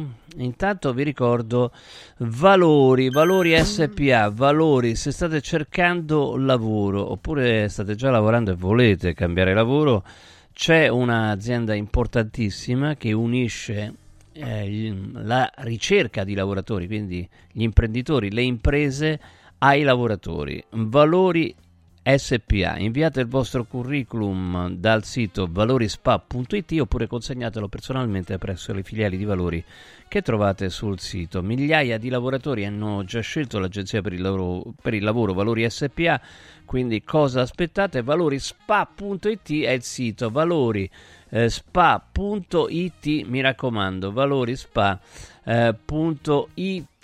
Andiamo da PressUp. La vetrina di PressUp. E se andate sul sito radioradio.pressup.it scoprite la vasta selezione di prodotti e gadget, tutti da personalizzare con il marchio della vostra azienda per migliorare la visibilità del vostro brand, per avere più clienti e più clienti felici. Quindi affidatevi ai professionisti di PressUp fino al 29 febbraio inserendo il coupon Radio Radio 10. Proprio il termine Radio Radio 10, al termine dell'acquisto ricevi il 10% di sconto. Basta andare sul sito radioradio.pressup.it, caricare il file di stampa e ordinare con un click. Come sempre, oltre alla stampa personalizzata a colori, il prezzo include imballaggio e spese di spedizione in tutta Italia. radioradio.pressup.it, il nostro stampatore online. La vetrina di PressUp. Andiamo subito dalla professoressa Carolina De Stefanis che abbiamo sentito prima che andasse a fare lezione. Con noi la professoressa Carolina De Stefano che insegna storia e politica russa presso l'Università Luiss. Professoressa, buon pomeriggio. Buongiorno. Può descriverci Navalny, ecco, Alexei Navalny, che persona era, che tipo di politico era? Navalny era una persona di un carisma abbastanza unico, non ci sono altri oppositori in Russia o fuori dalla Russia che avevano la sua capacità proprio di parlare, la sua ironia, e appunto è un uomo carismatico che però non è riuscito in passato a costruire un partito, è comunque un free rider, è comunque una persona che lotta da solo e che ha dato, diciamo, il meglio nella sua carriera nel suo ruolo di attivista, cioè mentre, diciamo, nella prima parte della sua vita ha fatto il politico quasi tradizionale facendo parte di alcuni partiti, è stato anche molto criticato da molti, lo sappiamo, per delle sue idee nazionaliste apertamente xenofobe. Il momento di successo di Navalny, anche il motivo per cui rappresenta una novità nel panorama politico russo, è quando apre la sua fondazione, anzi da quando apre, scusatemi, il suo blog nel 2007 e poi la sua fondazione nel 2017, in cui fa delle investigazioni anticorruzione ed è anche una delle prime persone che in maniera molto innovativa utilizza i social media, quindi diventa popolare attraverso dei video di YouTube, attraverso delle iniziative appunto digitali che in certi momenti hanno messo in difficoltà il Cremlino. Il suo momento di massimo successo è quando prende quasi il 30% dei voti alle elezioni per sindaco di Mosca nel 2013 e poi nel momento in cui nel 2018, pochi mesi prima, dichiara, annuncia di voler partecipare alle elezioni presidenziali di 6 anni fa, quindi l'ultimo mandato prima di quello che Putin inizierà a marzo, perché ci avviciniamo alle prossime elezioni, sappiamo con certezza, perché lui stesso, Navalny, ad averlo dimostrato con dei video e delle investigazioni, che viene preso di mira dal Cremlino, perché non a caso dal giorno in cui lui dice parteciperò alle elezioni presidenziali, quindi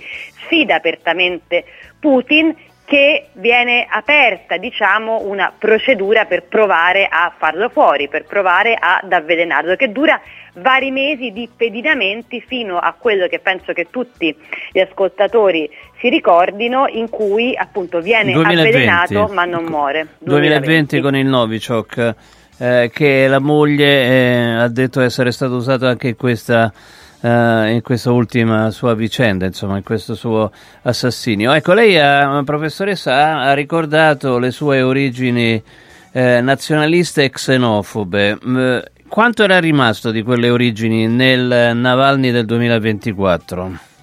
Allora, da un lato nel programma c'era molto meno di questo. Bisogna anche considerare il contesto politico russo, il tipo di idee che esistono nel dibattito politico russo, che sono anche diverse da quelle che conosciamo, diciamo, in un regime democratico, e che sono molto specifiche degli anni 90 russi, in cui c'è questo misto continuo e contraddittorio di nazionalismo, imperialismo. Non è assolutamente per giustificarlo, però, diciamo, in questo senso Navalny è un prodotto molto chiaro di quella società, di quegli anni 90 molto caotici e pieni di idee anche violente. Però da un lato nel programma politico successivo era diventato molto più liberale, ma soprattutto il tipo di battaglia che lui ha combattuto nel momento in cui il regime è diventato più autoritario è andato molto al di là del contenuto. Secondo me è importante cercare di capire quello che Navalny è diventato a prescindere. Lui voleva delle elezioni libere, poi dopo, una volta che ci fossero state queste elezioni, la popolazione russa poteva decidere se votarlo o meno in base al programma, ma è sbagliato secondo me oggi focalizzarsi, ecco, sulle sue idee specifiche quasi per delegittimarlo, perché è il coraggio, il simbolo che ha rappresentato dell'unica persona che ha sfidato Putin negli ultimi anni rispetto appunto a ciò che diceva in passato.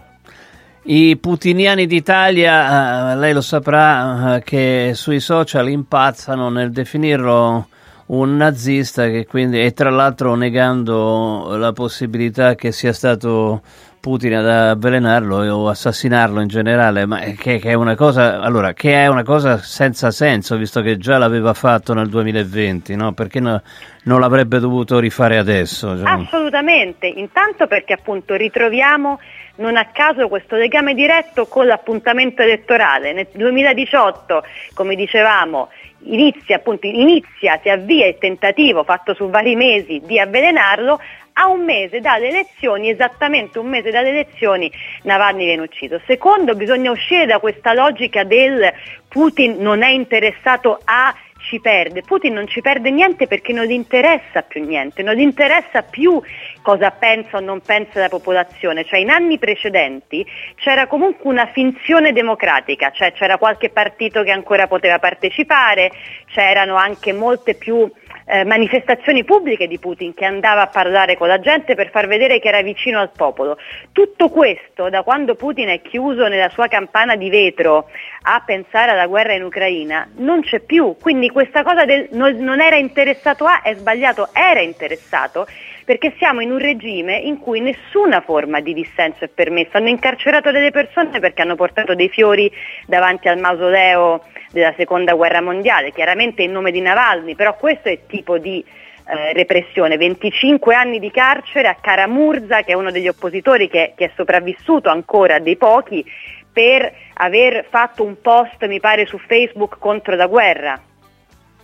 Ecco, lei in chiusura, e la ringrazio professoressa, capisce perché una persona in Italia possa essere attratta da una figura come Vladimir Putin?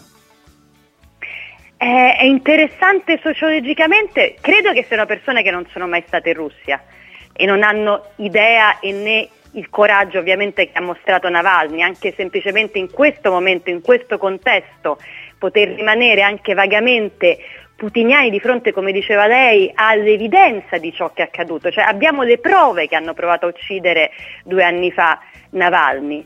È una fascinazione per l'idea dell'uomo forte, ma che ha mostrato in realtà moltissime debolezze, cioè Putin è più forte, attenzione, in Russia, adesso stravincerà le elezioni e la guerra sta andando meglio di un anno fa, quindi anche dire adesso Putin è più debole secondo me è sbagliato, in assoluto non è più debole, però chiaramente è un regime che ha delle profonde debolezze e in cui nessuno può più andare, che ormai è tornato diciamo un'Unione Sovietica staliniana, quindi vorrei che queste persone andassero in quel paese, provassero a esprimere le loro idee e poi ci dicessero cosa ne hanno pensato.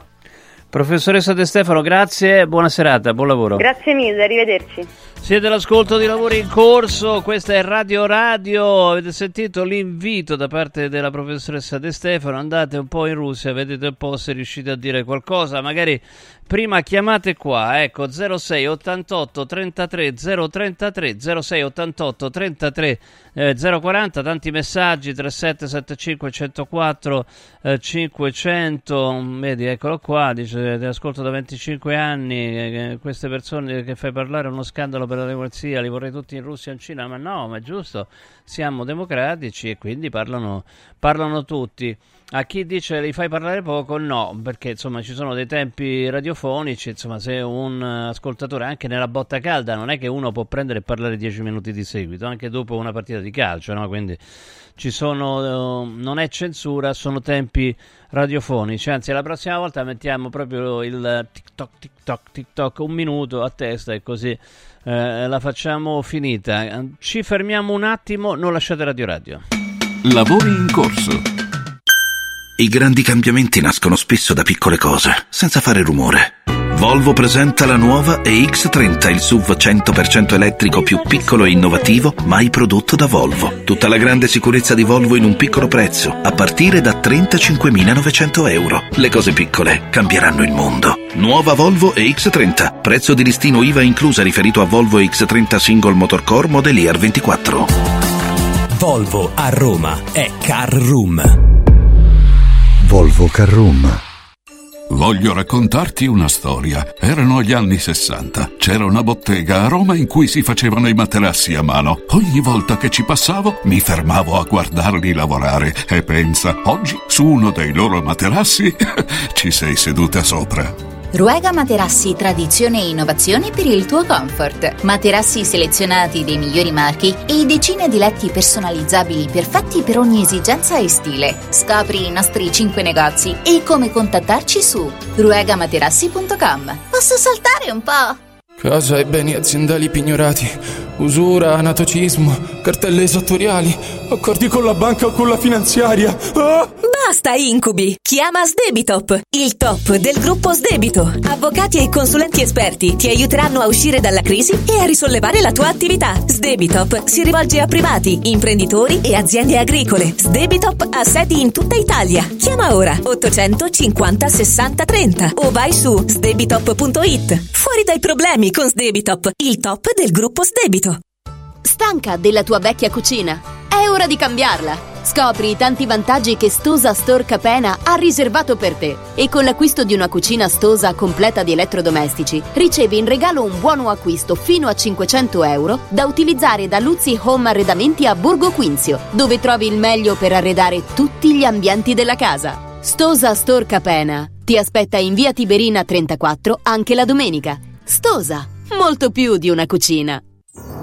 Non svendere il tuo oro. Adesso è il momento giusto per affidarsi a Universo Oro, il migliore da sempre. Fino a fine mese valuta il tuo oro a partire da 42 euro al grammo. 42 euro al grammo netti, senza commissioni, con pagamento immediato. Un'occasione d'oro. Universo Oro, il tuo banco metalli. A Roma in Viale Eritrea 88, numero verde 800 13 40 30. Universo-oro.it. Guarda, anche qui una ravioleria Dumpling Bar. Ormai le trovi in tutta Italia. Entriamo, il pranzo è servito. Sono buonissimi, di qualità e pluripremiati. Eh sì, grazie al franchising 2.0 del Dumpling Bar anch'io ho potuto aprire la mia ravioleria. È facile, completamente gratuito. Include formazione dello chef Gianni Catani, rinnovo di menù periodico, scelta e addestramento del personale, pubblicità. Ho chiamato il numero 344 06 58 913 e il mio sogno si è realizzato. Chiama anche tu o vai su dumplingbar.it. Hai l'assicurazione in scadenza? Chiama Mondopolizza. i migliori prodotti assicurativi al prezzo più basso del mercato grazie agli accordi con le primarie compagnie assicurative. Assicurazioni RCA, casa, infortuni, per professionisti, soluzioni eccezionali su misura per te. Per ricevere un preventivo chiamalo 06 55 76 903 o direttamente sul sito mondopolizza.it. Mondopolizza, la migliore consulenza assicurativa. Scende? No, noi saliamo. Siamo piccoli e medi imprenditori del Lazio. Sale anche lei insieme a noi? Con i nuovi bandi per l'accesso al credito delle PMI, la Regione Lazio porta in alto la tua impresa. Vai su farelazio.it e scopri subito come ottenere finanziamenti. Campagna promossa dalla Regione Lazio. Il piano è finanziato con fondi europei PR FESR Lazio 21-27.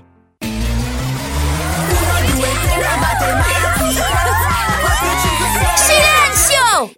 A Carnevale tutti a Cinecittà World! Sì! Da quest'anno il Carnevale si festeggia a Cinecittà World! Parata dei carri, spettacoli, sfilate e premiazione delle migliori maschere! Scatenati nella più grande battaglia di coriandoli di Roma e scopri la novità 2024, Hotel Transilvania! Ingresso a €10 e torni gratis quando vuoi entro marzo! Info e biglietti su cinecittàworld.it.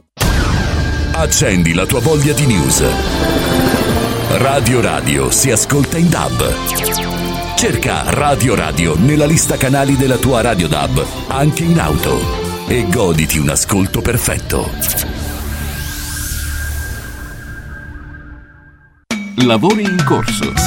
Mamma mia, tanti messaggi. 3775 104 500. Caro Stefano, da qualche mese noto che hai virato decisamente. Ora ti sei quasi mariotozizzato addirittura. Vabbè, abbiamo studiato insieme scienze geologiche, deve essere questo il retaggio praticamente.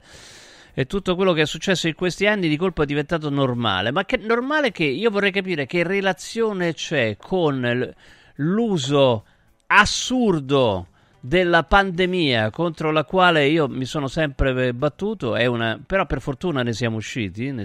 Speriamo che chi ci ha chiuso a casa inutilmente, chi è corso appresso ai runner sulla spiaggia, paghi per quello che ha fatto, perché è una cosa veramente indecente. Ancora, io ho una figlia che da quel trauma di fare 2 anni di lezioni a distanza da remoto ha subito dei danni psicologici importanti, perché ha fatto i primi 2 anni del liceo senza mai vedere in faccia i professori, i compagni di classe, eccetera eccetera, e ha subito dei danni ed è in cura per questo. Quindi figurati quanto io posso amare quelle robe là, ma io non capisco che c'entra aver lottato e lottare contro i residui di questa roba pazzesca, che era una dittatura, quella del fatto di chiuderti dentro, di farti costringerti a fare i vaccini anche se non volevi, di darti il Green Pass perché se no non lavoravi o non potevi fare sport, per quanto riguarda i bambini, i ragazzi dai 12 anni in su. Che c'entra questo con l'uccisione dei dissidenti in Russia? Io vorrei capire cosa c'entra, che minchia c'entra. Quello era un obbrobrio, quella dell'uccisione da parte di un dittatore sanguinario com'è Putin. Rassegnatevi, Vladimir Putin è un dittatore sanguinario. Non riesco a capire quale sia la relazione, perché se uno era contro l'uso distopico della pandemia deve essere a favore di Putin. Io spiegatemelo. Allora, c'è una manifestazione in corso in questo momento a Piazza del Campidoglio, possiamo anche mandare le immagini, queste sono le immagini praticamente in tempo reale, molto bella questa foto. Fai vedere anche quella del viso di Alexei Navalny proiettato appunto sul palazzo del Campidoglio. 3775 104 500. Abbiamo in collegamento Tiziana Ciavardini, che è proprio là. Buonasera Tiziana. Sì, salve, buonasera a tutti. Io ho davanti a me Carlo Calenda, non so se lo possiamo fare intervenire, non so. Se vuole chiedervi? Sì, certo. Ok, adesso glielo chiedo, va? Tanto ci conosce, Digli Molinari è già intervenuto con me. Adesso appena ci gira, Carlo, glielo chiedo subito. Ciao Carlo, vabbè. Aspetta un attimo. Vabbè, non è l'unico comunque che ha partecipato a questa manifestazione. Comunque guarda, la manifestazione è stata veramente molto partecipata, c'era tantissima gente, ancora la gente è qui, tutti con la fiaccola in mano, c'era una gigantografia di Alexei Navalny e c'è anche una sorta di, hanno fatto un punto, diciamo, di ritrovo dove ci sono tantissimi fiori, tantissime candele, gente che insomma ha portato slogan per Navalny e per la libertà, quindi veramente molto, molto partecipata. Non me l'aspettavo neanche io che ci fosse tanta gente, veramente c'è stata tantissima gente ancora qui.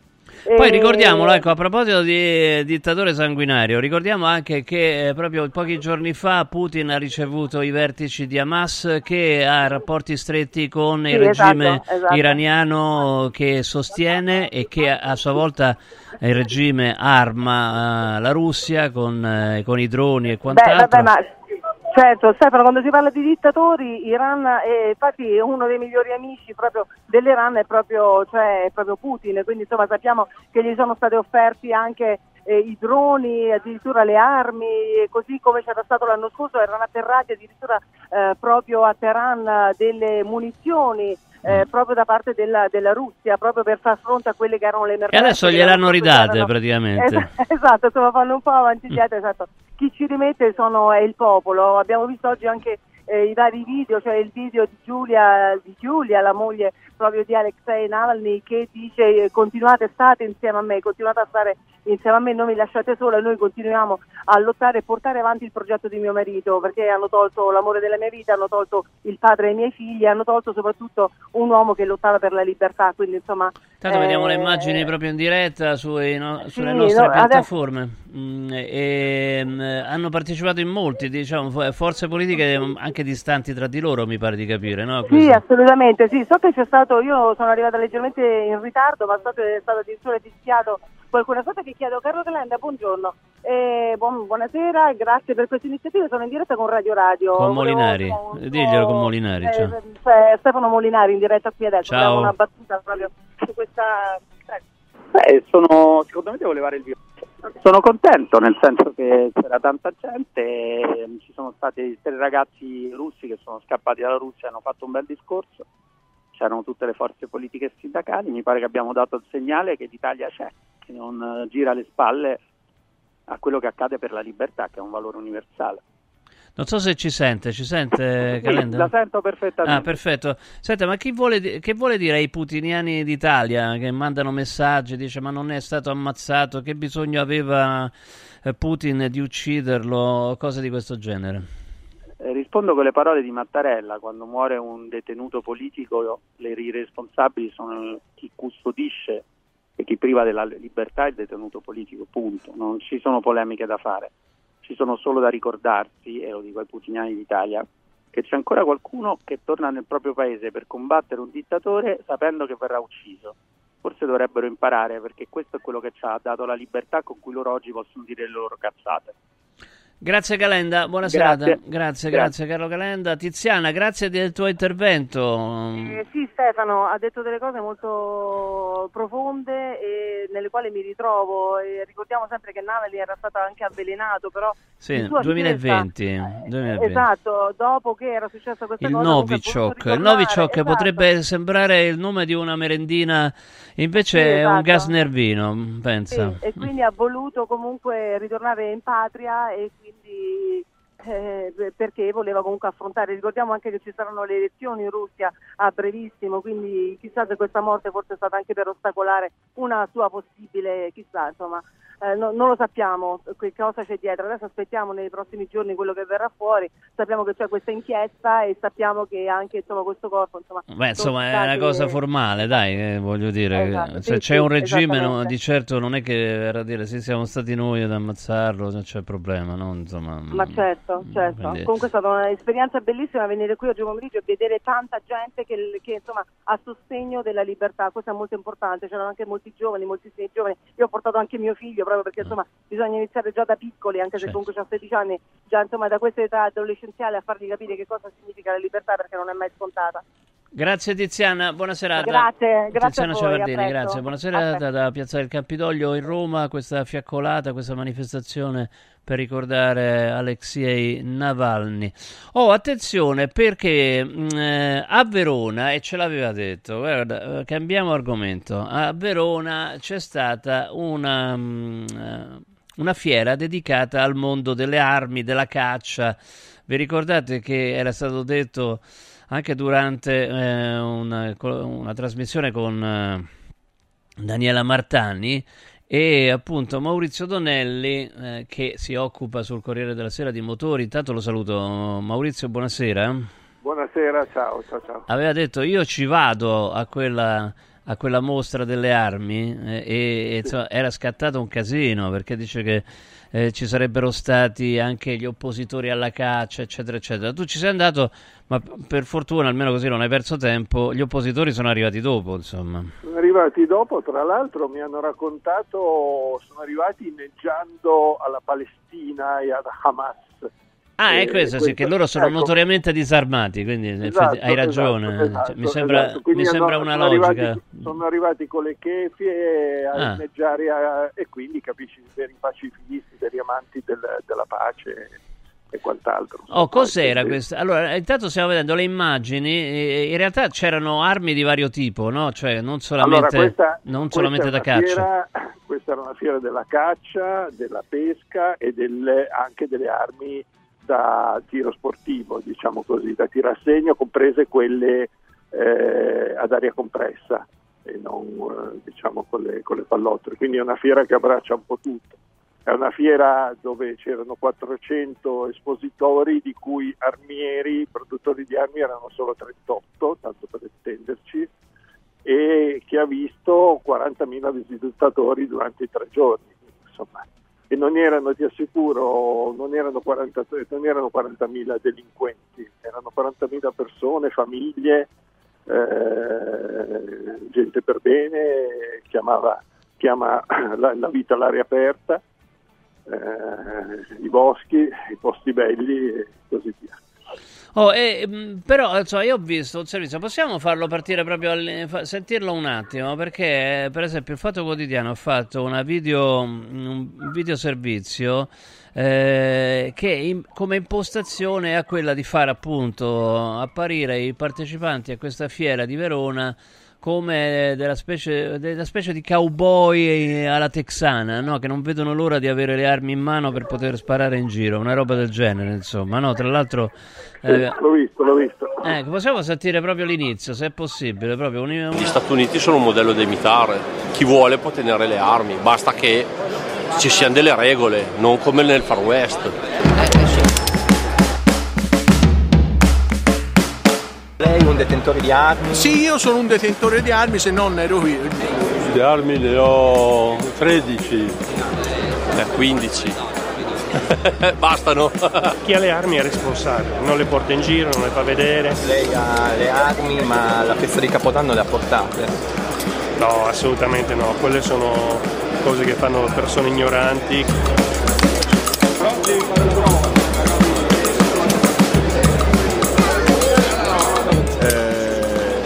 Qui abbiamo il divieto assoluto di far avvicinare i minori alle armi, questo anzi.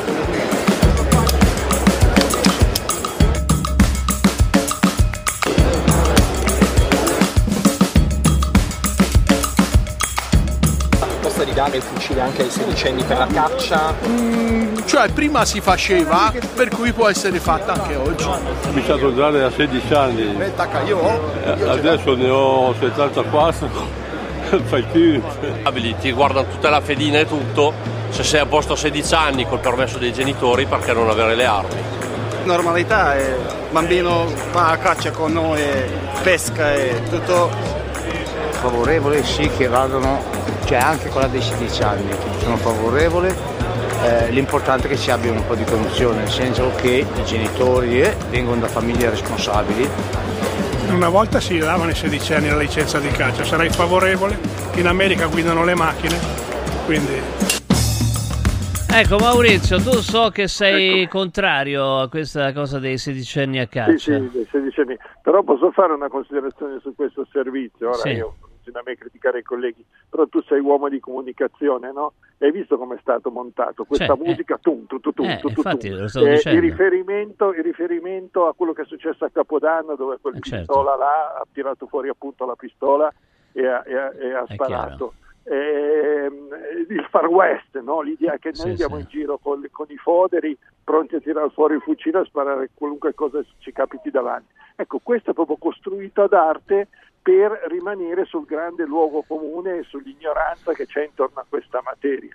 Ti dico solo che le armi portano un giro d'affari di oltre di 7 miliardi e 300, più di 7 miliardi all'anno, con relativo gettito fiscale, quindi di che cosa stiamo parlando? Sui 16 anni io sono contrario assolutamente, perché l'arma è sempre pericolosa, insomma, deve essere gestita. Pericolosa, noi che le maneggiamo, per il mio caso per andare a caccia, facciamo sempre 1000 controlli prima di riporla poi nell'armadio. C'è tutto un protocollo che deve essere seguito, bisogna sempre mostrare che non c'è il colpo in canna, bisogna sempre... Assolutamente, bisogna sempre tenerla nel fodero quando io, per darti un'idea, adesso sorriderete, ma quando l'ho fatto ieri, sono andato a caccia in Liguria, sono partito da Milano, io non è che posso permettermi di fermarmi all'autogrill, lasciare l'arma in macchina e andare a fare i miei bisogni. Io purtroppo me la devo portare dietro nel fodero, perché sennò sarebbe un abbandono dell'arma e rischio delle sanzioni penali. Noi su questo le regole sono assolutamente rigorose, e poi basta pensare che chi ha il porto d'armi, cioè la maggior parte dei delitti che vengono commessi con le armi, che siano sparatorie, rapine, vengono fatti con armi non da persone che hanno il porto d'armi e la loro pistola regolare. L'arma, uno, anche se domani vietassero la vendita delle armi, chi delinque se la recupera come vuole, se la trova come vuole sul mercato nero. Sono tutte armi senza matricola e quant'altro. Senti, un'altra cosa e poi ti saluto, forse due cose. Una cosa era anche l'allargamento dei tempi disponibili per la caccia. Sono contrario anche a quello. Sono contrario anche a quello perché vedendo cosa sta succedendo sul campo, dopo un periodo di grande abbondanza di animali cacciabili, mi riferisco soprattutto ai grandi animali come caprioli, cervi, cinghiali, soprattutto adaini, eccetera. Adesso col problema della peste suina africana che sta decimando i cinghiali e la grandissima quantità di lupi, oggi mi pare che abbiamo trovato un uomo morsicato da un signore di 73 anni che ha passato la notte nel bosco, ma morsicato dai lupi. I lupi stanno decimando gli animali cacciabili, soprattutto daini, caprioli e cervi, e quindi secondo me i 2 giorni di silenzio venatorio che ci sono adesso, cioè martedì e venerdì, andrebbero addirittura estesi. I cacciatori mi diranno che sono pazzo, ma invece secondo me dovremmo darci tutti una calmata da quel punto di vista, ridurre i piani di abbattimento, lasciare che in qualche modo la fauna si ripopoli un po', almeno in alcune zone, non in tutte ovviamente. Sono contrario ai 7 giorni su 7. Come hanno detto alcuni degli intervistati, ma insomma sono stati scelti apposta per far apparire come sanguinari tutti quelli che sono andati all'Eos di Verona, insomma, no? Mi sembra una scelta editoriale precisa. Com'era questa mostra poi in finale? Guarda, è molto divertente, perché poi ci sono...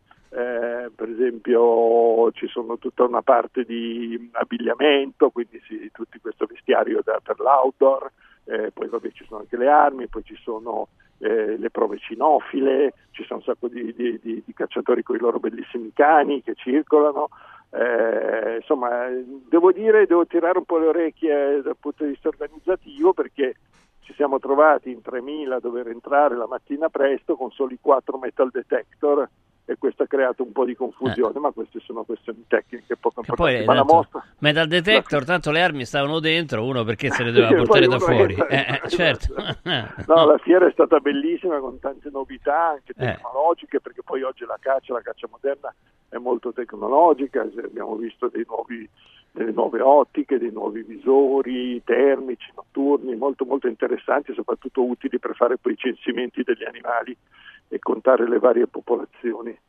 Grazie Maurizio, buona serata. Grazie Stefano, ciao. Arrivederci. Ciao, ci vediamo in giro. Non lo dite a Daniela Martene che domani interviene qua, e se gli dico che abbiamo parlato della fiera della caccia e delle armi poi mi scomunica veramente. Allora, tra poco ci sono i titoli del TG. Intanto vi ricordo che sabato prossimo, 24 febbraio, sarà un Sun, ma non mi ricordo qual è il Sun. Vi aspettiamo, lo so benissimo, nella nuova sede di Quadrifoglio Immobiliare a Viterbo, in via Carlo Cattaneo 34. Ci sarà la diretta di Radio Radio Lo Sport dalle 14 alle 18, aperitivo e buffet per tutti, Quadrifoglio Immobiliare, quindi una soluzione per tutti, la soluzione fortunata se dovete vendere casa bene, rapidamente. Quadrifoglioimmobiliare.com, quadrifoglioimmobiliare.com, 0627 33 20, 0627 33 20, e colgo l'occasione anche di dare un bacio amichevole, affettuoso, fraterno a Francesco Crocè. Va bene, sono successe delle cose. Vi ricordo Salus Genovese, nuovo centro di medicina estetica che a pochi chilometri da Roma è uno dei pochi centri a Roma e provincia ad utilizzare macchinari elettromedicali di ultima generazione che risolvono problemi legati all'obesità, all'invecchiamento cutaneo, al rilassamento del tono muscolare del viso e del corpo, a prezzi di gran lunga inferiori a quelli di mercato. Per esempio c'è un macchinario per la criolipolisi, riduce le adiposità localizzate con il freddo, congela le cellule adipose eliminando totalmente un gran numero di cellule adipose dal corpo.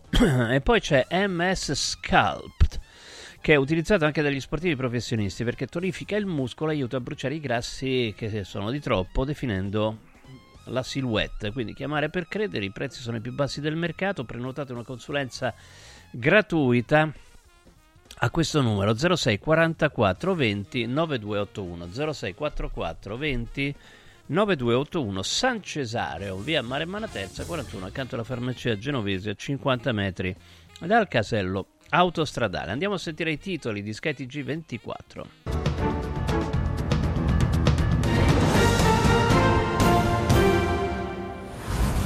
La morte di Navalny, la vedova Giulia in un video accusa Putin: ha ucciso mio marito, lo ha avvelenato con il Novichok, il corpo della famiglia non prima di 15 giorni. Fiaccolata per Navalny a Roma, contestata la Lega, ma per l'organizzatore Calenda prima grande partecipazione di tutto l'arco parlamentare nella storia della Repubblica. Attaccheremo Rafah, se gli ostaggi non saranno liberati entro il 10 marzo, minaccia Israele, bombe anche a sud di Beirut. 26 paesi europei chiedono una pausa umanitaria. Il crollo di Firenze, si lavora per recuperare il corpo della quinta vittima, indagine anche sugli operai irregolari, acquisiti i documenti di una delle ditte del cantiere. La strage di Altavilla, oggi l'ultimo saluto ai due fratellini uccisi, l'autopsia confermerebbe le torture. Il padre assassino insiste: mia moglie era posseduta dai demoni. Milano è la terza città peggiore al mondo per inquinamento, rivela uno studio svizzero. Sui dati e scontro con il sindaco Sala, da domani restrizioni in 9 province lombarde. Nelle scuole del Regno Unito vietati o da tenere spenti i telefoni cellulari per i minori di 16 anni, la misura per contrastare bullismo e scarso rendimento nelle lezioni. Mazzarri vicino all'esonero dalla panchina del Napoli, Francesco Calzona, CT della nazionale slovacca, in pole position per sostituire l'attuale tecnico azzurro. Lavori in corso.